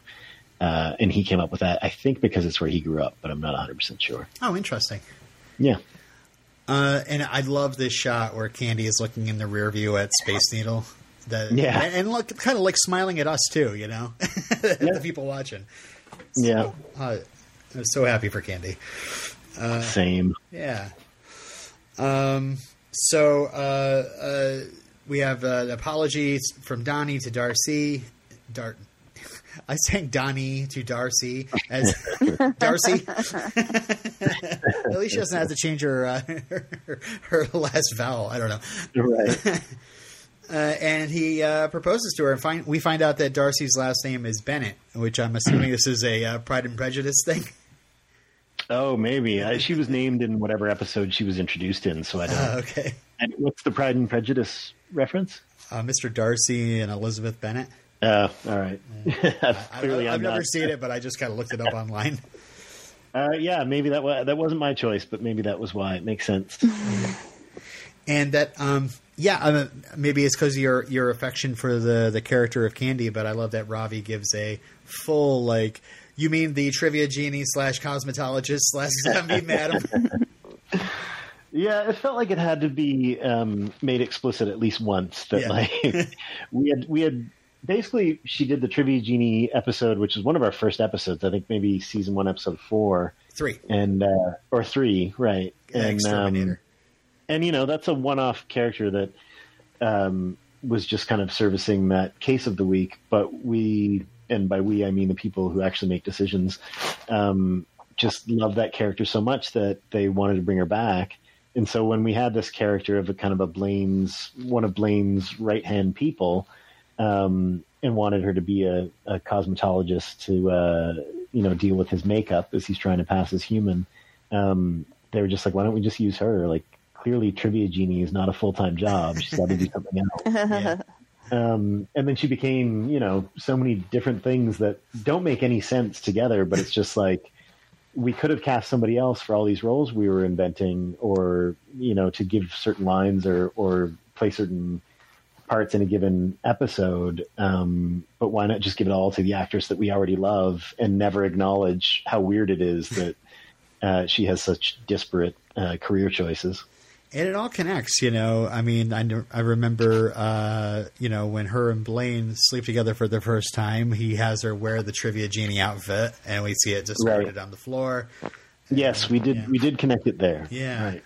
So, um, all right. So I love the transition here. Um, oh, I was going to ask you. Okay, so so Peyton is hungover. Major tells Liv and Ravi about the whole shower hook incident, and then Ravi pulls Liv aside into another room and ta- and talks to her about the whole.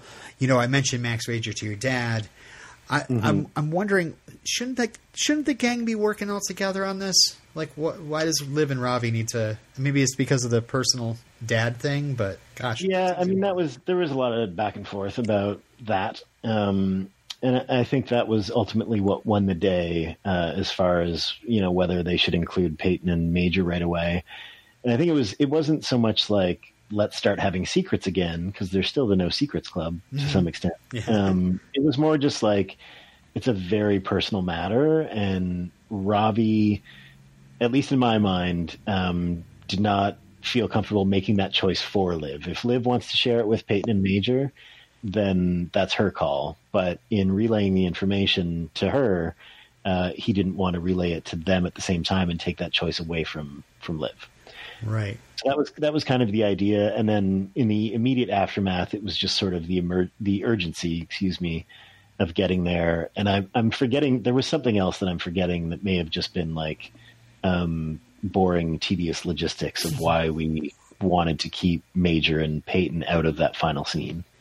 Yeah. But that was kind of the, that was the creative justification for it. Was it wasn't Ravi's secret to share with anyone but Liv. Right, because Peyton Peyton knows that Martin is her dad and is the creator. Right. Major doesn't know any of this stuff, Right. so it's gonna be interesting when he finds out, and uh, we get the gang all together. Yeah.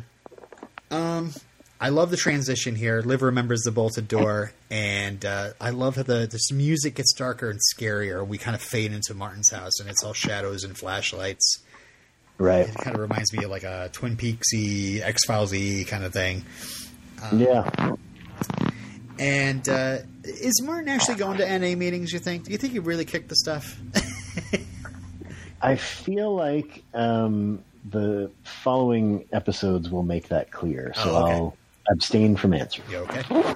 Uh, Liv uses a lockpick, but it's uh, it's pretty. Uh, you have to remember. Oh, she's actually on private detective brain, so she would know how to use a lock lockpick. So that's Right. explained.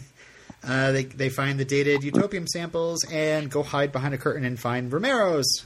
And uh, Yes. Pretty pretty big stuff happening here.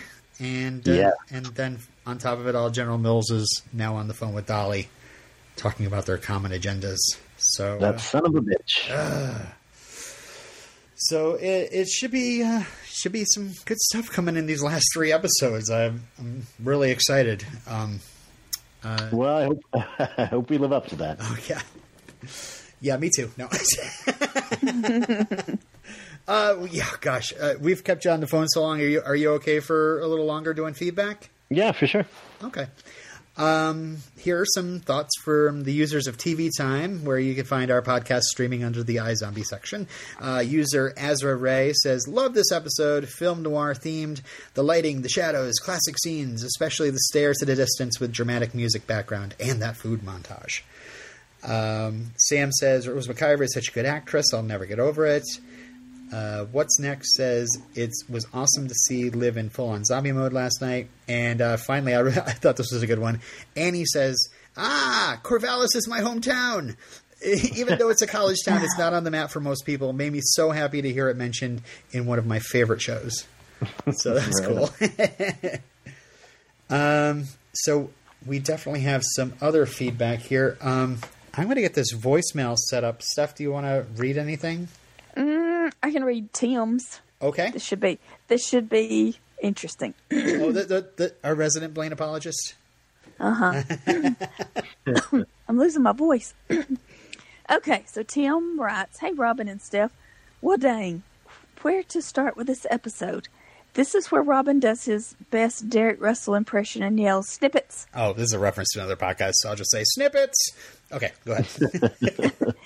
They seem to be trying to hammer it home in this final season that while they decided not to do a well thought out redemption angle like Spike from Buffy, they're also not going to do a rush last minute redemption like fellow brain harvester Sylar from Heroes. Hmm. Oh well, tis what it is. He may have had moments where he was not horrible, even when he tried to be good, he still couldn't have helped but lie. it's the story the writers want to tell. If that burns out, Bums out. if that bums out fellow Blaine fans, well, there's always fan fiction. LOL. yep, write your own story. there are crimes he still needs to answer for, and all signs point to him doing so. To put it in comic book terms, it's not a Winter Soldier situation where he didn't have the ability to make his own choices. It's a Loki situation. Loki may have had had his sympathetic moments and he was charismatic and fun like Blaine, but also like Blaine, he made his own choices. He still killed a lot of people and attempted mass genocide. True, he had a little bit of redemption towards the end, but still that redemption was only solidified through his death. Spoilers for Infinity War, but hey, it's been out for over a year. I have no idea what form Blaine's fate is going to come in. Spoilery promo pics give me an idea, and I don't really think he'll find redemption through his death. It's not a spoiler to say Blaine dies. Well, what? how do you know for sure? You don't know. He just assumes. okay, just assuming. Okay, I don't know that. Okay, so. Tim doesn't know that, But that's just my own theory. and going off of something Robin said in a prior episode, Blaine's totally going to die. I hope Tim is around to see it. Yep, I did say that. The upside is that Blaine is a fantastic villain, so whatever time we have left with him is sure to be a ride. Hopefully, the rest of the cast survives, and we'll be able to assume that they go on to have happy lives when we say goodbye to them. Tim. P.S. Oh, right. I said myself only a few short weeks ago that this wasn't just the Blaine show. Let me, of all people, try to be concise. I was a little icked out by Donnie and Darcy's relationship at first due to the perceived age differences, but god damn. Uh, all the awards for for Bryce in that last scene, all the awards for Bryce in that last scene he had, probably the most heartfelt moment the character has ever had. Also, yeah, that was very melodramatic. That was very uh, romantic. Also, okay, yeah. Uh, to uh, to some people, um, Darcy and Donnie's relationship, like he seems older than her. To some people, he doesn't. It doesn't to me. Uh, yeah, and we've Uh, talked about that in the writers' room a little bit too. And I, I can't remember how old Bryce is. I don't think we've ever said how old the character of Donnie is. Um, and we've suggested that Freilich kids, uh, you know, don't make it out of their teens, but we also put Darcy in college. hmm So I think we were imagining that maybe she's 20. Um, and that's why, like, I think there's, a, there is a line somewhere, maybe it got cut, but that she's already made it past her sell by date. And so really it could happen at any moment. Um, and, uh, and that, you know, if you imagine that Donnie is late twenties, it's not as much of a gap, but for sure it was discussed and, um, you know, maybe it, it would have been ideal if his character was 25 or under, but, um, we also didn't want to, we liked the storyline so much that we felt like we could live with that age difference as icky as some people may find it. Well, it's actually funny. I pointed out on a podcast when this romance first started coming up that uh, the actors are actually the same age. Is that right? yeah, yeah. I think they're like Oh, well, they- both twenty nine. I think something like that. Oh, well then, yeah, Yeah, It's fine. perfect. Okay. I mean, it's not like she's in any way, you know, uh, under his influence or in a uh, position where he has authority over her. I mean, she's very clearly making her own choices, and also, I would argue, uh, given that she's been living with this death sentence her whole life, she's probably got a different kind of uh, and level of maturity than Yeah, your average twenty-year-old college kid. for sure. Yeah, she's more mature. Okay, uh, Tim continues. Also, no, we sh- shouldn't slow clap, clap for Candy, but let's slow clap for Candy. After getting sucked into a life where she had no choice but to hang around criminals to survive, I'm glad she got out and now has a whole life a- ahead of her. Her final scene with Donnie was quite sweet. Some trivia this is the first time in five seasons in which our main villain Blaine has attacked our main hero Liv. He's hurt her loved ones, countless other people, but this is the first time he's hurt her, unless you count him burning her hand so she could go full zombie against Harley Johns and his crew. A not so fun fact. That's funny. I'm trying to think like Blaine's World. I mean, she had a gun on him. Um, you know, I don't know if any blows were exchanged, but um, yeah, that's interesting. I never thought of that. Yeah, I'll take Tim's word for it since he's the Blaine, the authority on Blaine. He's I got the. Blaine, Blaine, Blaine Wikipedia running. Uh, Yeah, Unless you could think of a different time, Bob. I don't know. Not off the top of my head. No. Yeah. All right. Uh, I finally got my uh, phone working so I can get our voicemail here playing. This is from Jeff, as he calls himself X Force 11. Hello, Robin and Steph. This is Jeff, X Force 11. Oh my goodness. This has to be my favorite episode of the series. I absolutely loved it. It was noir in a way that felt authentic. It felt so cool the way that they shaded everything and their explanations for why things were shaded that way. I love the paint by light look uh, on Liv's eyes when they had her in the, you know the shadow except for over her eyes. I enjoyed the kind of the sleuthing that she underwent. I loved the fight scene between her and Blaine. it's so funny that they have the first time we really get to see Aly sing on the show and she has to play like she's singing drunk karaoke badly. I mean, I almost feel sorry. That's acting for her when she has to act like she can't sing. Oh, that was so funny. But I love this whole episode.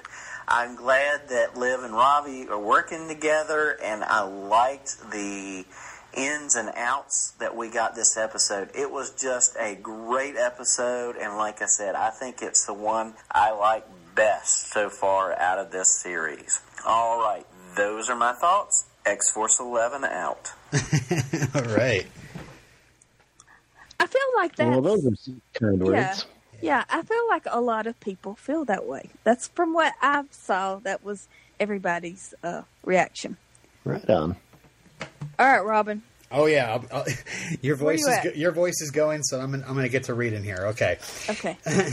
Uh, Dave says, uh, "Evening, folks. Only three episodes to go. Things are falling into place now. The the noir treatment was handled quite well, very close without going full on black and white. Well, Martin's dirty secret is out now. I so wanted to believe he was changing, but nope. Loved the lamp reveal reversal on Blaine from last week. I've always wanted to do this on someone, but never got the opportunity. Well, keep trying, Dave. Um, Major's shower room confrontation. Wow, that was sudden. Uh, Darcy and Donnie fun together and getting married. Uh, so w- I, will just interject here, We're- Bob. We're looking for a uh, wedding finale, right? I mean, that's going to happen. You, you don't you don't remember probably, right? Uh, I, will neither, I will neither confirm nor deny that there is a wedding finale. Uh, Drunk Peyton was a lot of fun to watch. While silly, her TV show may have actually saved Seattle for now. Blaine and Liv fight. Go get him, Liv. Of course, uh, Blaine finds a way to skate out of trouble by blaming Crybaby. General Muse is fuming. Nothing is going to stop him. And finally, nice move, Candy. She took. She saw her chance and took it. See you next week. Thanks, Dave. Um, on, Dave. up next is E. I'll read him. Uh, hey, Robin and Steph. Wow. Just wow. Remember Beanpole Bob's description of the effects of the boat party utopium a few episodes back? I think I know how he felt. The rational portion of my brain just shut down in a flood of pure joy and amazement at this one. So many gorgeous looking shots and so many great scenes. Seriously, I think I wanted to rewatch this episode as soon as it was over. So, so good. I'm not even going to try to comment on the main action. I'll just leave a few random comments on the smaller stuff. Uh, his first thing is All Roads Lead to Romero was the most brilliant pun ever. I saw that title card and immediately thought, this is going to be fun. Biggest understatement of the year. Uh, the candy payoff was fantastic, and I can't wait for your interview with Carrie Ann Fleming. Yes, it was. That was a lot of fun. Um, I seem to recall Peyton telling Blaine back in the day that we don't want to see her on tequila, and I guess we now know why. uh, we finally get Aly Michalka a solo, solo singing part, and it has to be that. um, I, I- guess we'll t- make another reference to Hellcats. There, there are a couple of uh, Aly Michalka singing moments on that show, and uh, I, you know, you can check those out too. Um, uh, let's. Uh, oh, uh, even though this feels like the umpteenth zombie on zombie kitchen fight in this show, I could have used another few minutes of Liv beating up Blaine. Really, there's been a lot of zombie on zombie kitchen fights. I don't remember a lot or any. Well, I guess season one there was her and um, can't remember his name, but uh, the one where Peyton basically discovered she was a zombie Oh, that's true. was in Yeah, their kitchen, wasn't it? Oh yeah. yeah. I was thinking of like I can make it. yeah, meet cute. Uh, yeah. Oh, right, of course. Uh, okay. Uh, Blaine turning on Crybaby Carl had better lead to some serious payback. Uh, High Zombie actually paid off. Didn't see that coming. I want some more Donnie and Darcy scenes. Their breakup and reunion was too rushed, but I'm looking forward to the two of them teaming up to cause some beautiful ruckus. And here's where I tip my hat to the writers. I'm fully invested in this little story between two relatively minor characters, while at the same time, We're gearing up for an absolutely bat poop insane final battle. General Mills teaming up with the Chicks, while Martin Roberts does his bit with the obedient Romeros, and the rogue Fillmore Graves crew has all the makings of an epic. I'm so glad that the writer's pulling out all the stops on this. I can't wait to see what's next. All the best, Efrex. Rad. Oh, I was going to read Maddie's. oh, oh, you want me to read that one? it's even longer. I'll do the. I'll do. You can. You can get the Facebook ready. We'll, we'll, Okay. You can start on those comments. Uh, Maddie. Um, Maddie says, uh, "Hello, Robin and Steph," and, and she means to say Bob, but she didn't realize. I have nothing but praise for this episode, starting from the stylistic choices to the plot. iZombie is at its best when it embraces the weird. After reading an Entertainment Weekly interview with Rob Thomas about how long it took Bob to make the episode happen, this, the fandom couldn't be more grateful he got to do it for the final season, especially because it fits with the tone of the season. The case of the week was compelling, and the victims' brains, PI and femme fatale, had the right amount of camp that it was never unbearable. The episode plays both as an homage and as a parody, and it manages to stick the landing, in my honest opinion. Um, Sleazebag, Martin Roberts has to be one of the most menacing characters on the show, right after Mr. Boss. We don't know what he's thinking, and he's charming enough to fool our protagonists into think, believing he's got good intentions. I'm very interested to see how the storyline will end, because it seems no matter what happens, Liv will end up with getting her heart broken. In the words of Ravi, believing in people isn't a character flaw, but duplicity is. Wonder if it will take long before Liv finds out about the infiltrator in her crew. Uh, it was very nice to see our former acting mayor, Peyton Charles, having some fun and relaxing, but also kicking ass in a fight. She had one of the best lines and line deliveries right at the end of the episode when she reminded Major about the guy who offed himself dark comedy at its finest. Yeah, that was great. We kind of skipped over that. uh, I don't know if it was intentional or not, but the fact that Martin was using Max Rager to gain control over the Romeros reminded me so much of the season two finale in which Vaughn Du Clark released a gas to deanimate Rita and Major. The season had so many callbacks. I wouldn't be so surprised. Wouldn't be surprised if it was intentional. The weaponization of zombies is an interesting angle that I have not seen developed in any other zombie show. The full on zombie fight was epic, and after everything Blaine has put lived through, I hope we get to see her be the one to bring him down in the season finale.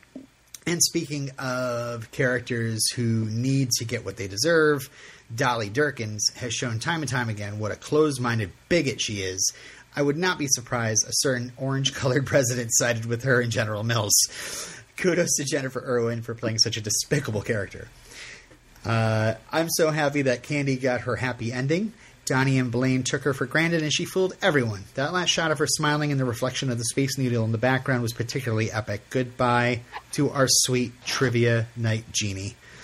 Next episode looks fun. I'm so happy our show is ending with a phenomenal season. Take that, Game of Thrones. I, I apologize in advance if you guys lose your breath while reading my review, but we only got three episodes left.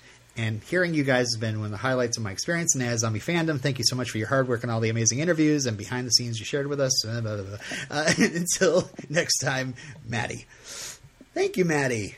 And yes, I uh, edited out a, uh, a throat clearing uh, during your email, but it happened. It definitely happened. All right, I've got Facebook. All Uh, right. James says that episode was outstanding. Absolutely one of the best episodes of the s- entire series. It's fun to see the secrets coming to light. There's not a whole lot of those left, in my opinion. In fact, I kind of wonder if they're slightly jumping the gun. All we have left, uh, all we have left Typo? Uh, huh. All we have left, blank our knowledge of deadly Dolly's miss. Hmm. All we have left, something, our knowledge of deadly Dolly's misdeeds and possibly the missing element for the cure if it's not in those sheets. Liv and Ravi are in the process of stealing. I also want to mention the Liv Blaine fight about time. I imagine Liv exercises a few demons with that one. Very cathartic. Oh, and I see- Jeff is I see very what he says. Uh, ecstatic. Yeah, What? James is James was saying all is all we have left, and the uh, it's as far as I know, it's A F A I K.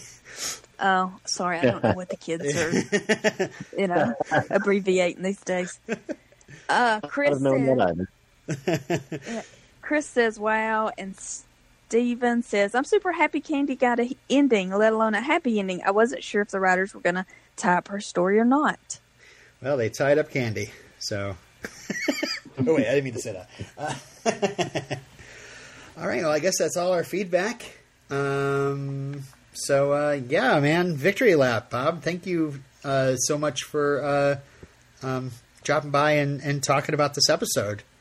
Thank you very much for having me and and you know inviting me on all these times has been uh, a pretty cool you know cherry on top of the whole iZombie experience. So I really appreciate it. I hope that everyone enjoys the uh, final three episodes, especially how we you know wrap it up in the big finale. Any uh, any teases? Anything? Any little nuggets? Anything? Um, we will have one more Veronica Mars alumna. Oh, Oh, uh, alumnus before it's all said and done. cool. Yeah. Now you have me thinking. Okay, that's a good one. Okay, cool. Thank you for sharing that. um, Um, yeah, thank you guys so much. It's been um, it's been a pleasure every every single time out. So uh, sad it's over, but I'm glad we got to do it. yeah, yeah. All right. Uh, well, have a good night, and uh, you know, give the dog a pat for us. Will do. Thanks, Robin. Thanks, Steph. Bye. Enjoy, enjoy the last three. Thank you, thank you so much. Bye. You bet. Thanks, guys. Bye. we want to thank again uh, Bob Dearden for uh, stopping by so many times on our podcast. And uh, gosh, it's just it's so crazy. It is it is almost over. I it's No, so crazy to be believe like it. I bye. I I'm not even sure when I'll talk to you ever again, but you're awesome. Uh, um, all right, so uh, before I cry, I'm gonna say next time on iZombie is it's we have the episode Killer Queen, uh, and uh, here is the preview. Next Thursday. Okay, let's get weird. What's the saying? Live fast, die young, leave a beautiful corpse. Are you ready to be fabulous? Lovely outfit. Really pops against these green walls. iZombie. The final season continues next Thursday, 8, 7 Central on the CW. And that was the uh, promo for Killer Queen, written by John Enbom and Kit Boss. As you heard, you know, John Enbom was kind of running the show this season uh, for a good good portion of the season. Um, and this is his last episode that he's kind of in charge of the uh, the show, being the showrunner for. And I believe Rob and Diane um, after their Veronica Mars duties, came back and uh, worked on the last two. Uh, so, um, this episode description is Liv Gold. Yeah, goes old school. Liv and Clive investigate the death of an old school drag queen, which leads Liv to eat and shift into the queen's brain. Meanwhile, Ravi reaches out to Major with an interesting request. Hmm. Would you like to have a sleepover? Uh, that's I'm, I'm I'm just assuming that. Do you want to make s'mores with me? I love you. Uh, that's basically. Uh, I'm thinking that it, that's the interesting request between Ravi and Major. Okay. Were you listening? Now, what's the name of this? Killer This Queen. is- Okay, wonder why they're saying old school. Yeah, I don't understand what's what's old school versus. Of course, I'm not very versed in you know drag race and all the drag queen stuff. So you'll apolo- I apologize in advance for uh, being kind of uh, uh, deft about the whole thing as we we cover next Well, week's episode. But When you say old school, dra- I think I, I don't know. I don't I, know. I just, I'm just really, I have no idea what to expect. yeah, well, we'll find out. I guess. I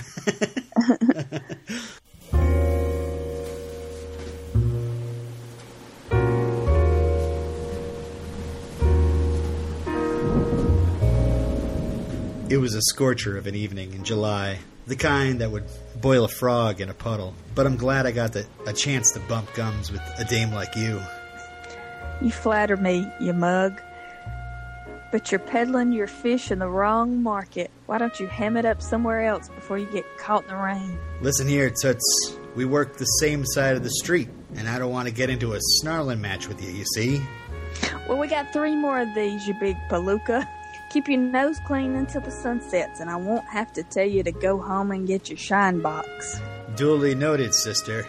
I've known some pretty hard cases in my time. You make 'em all look like putty. Now beat it. Bite an egg. Go climb up your thumb. Go spit in your hat. Go kiss a duck. Make with the feet. Nuts to you. Scram. Okay.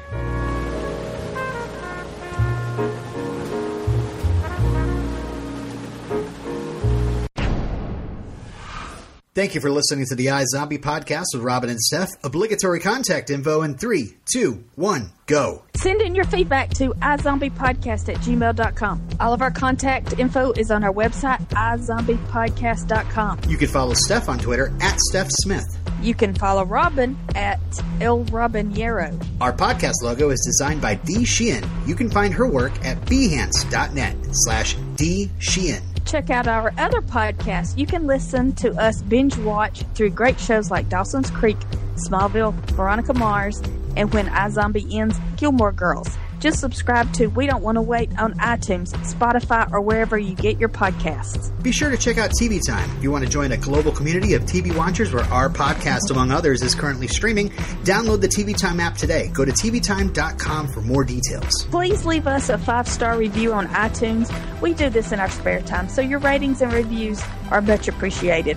And the only payment we ask are your kind words. And make sure it's on the correct feed. We are the iZombie podcast with Robin and Steph. And we're done. You think anyone's still listening? Oh, they totally are. Bye, zombie. Live forever!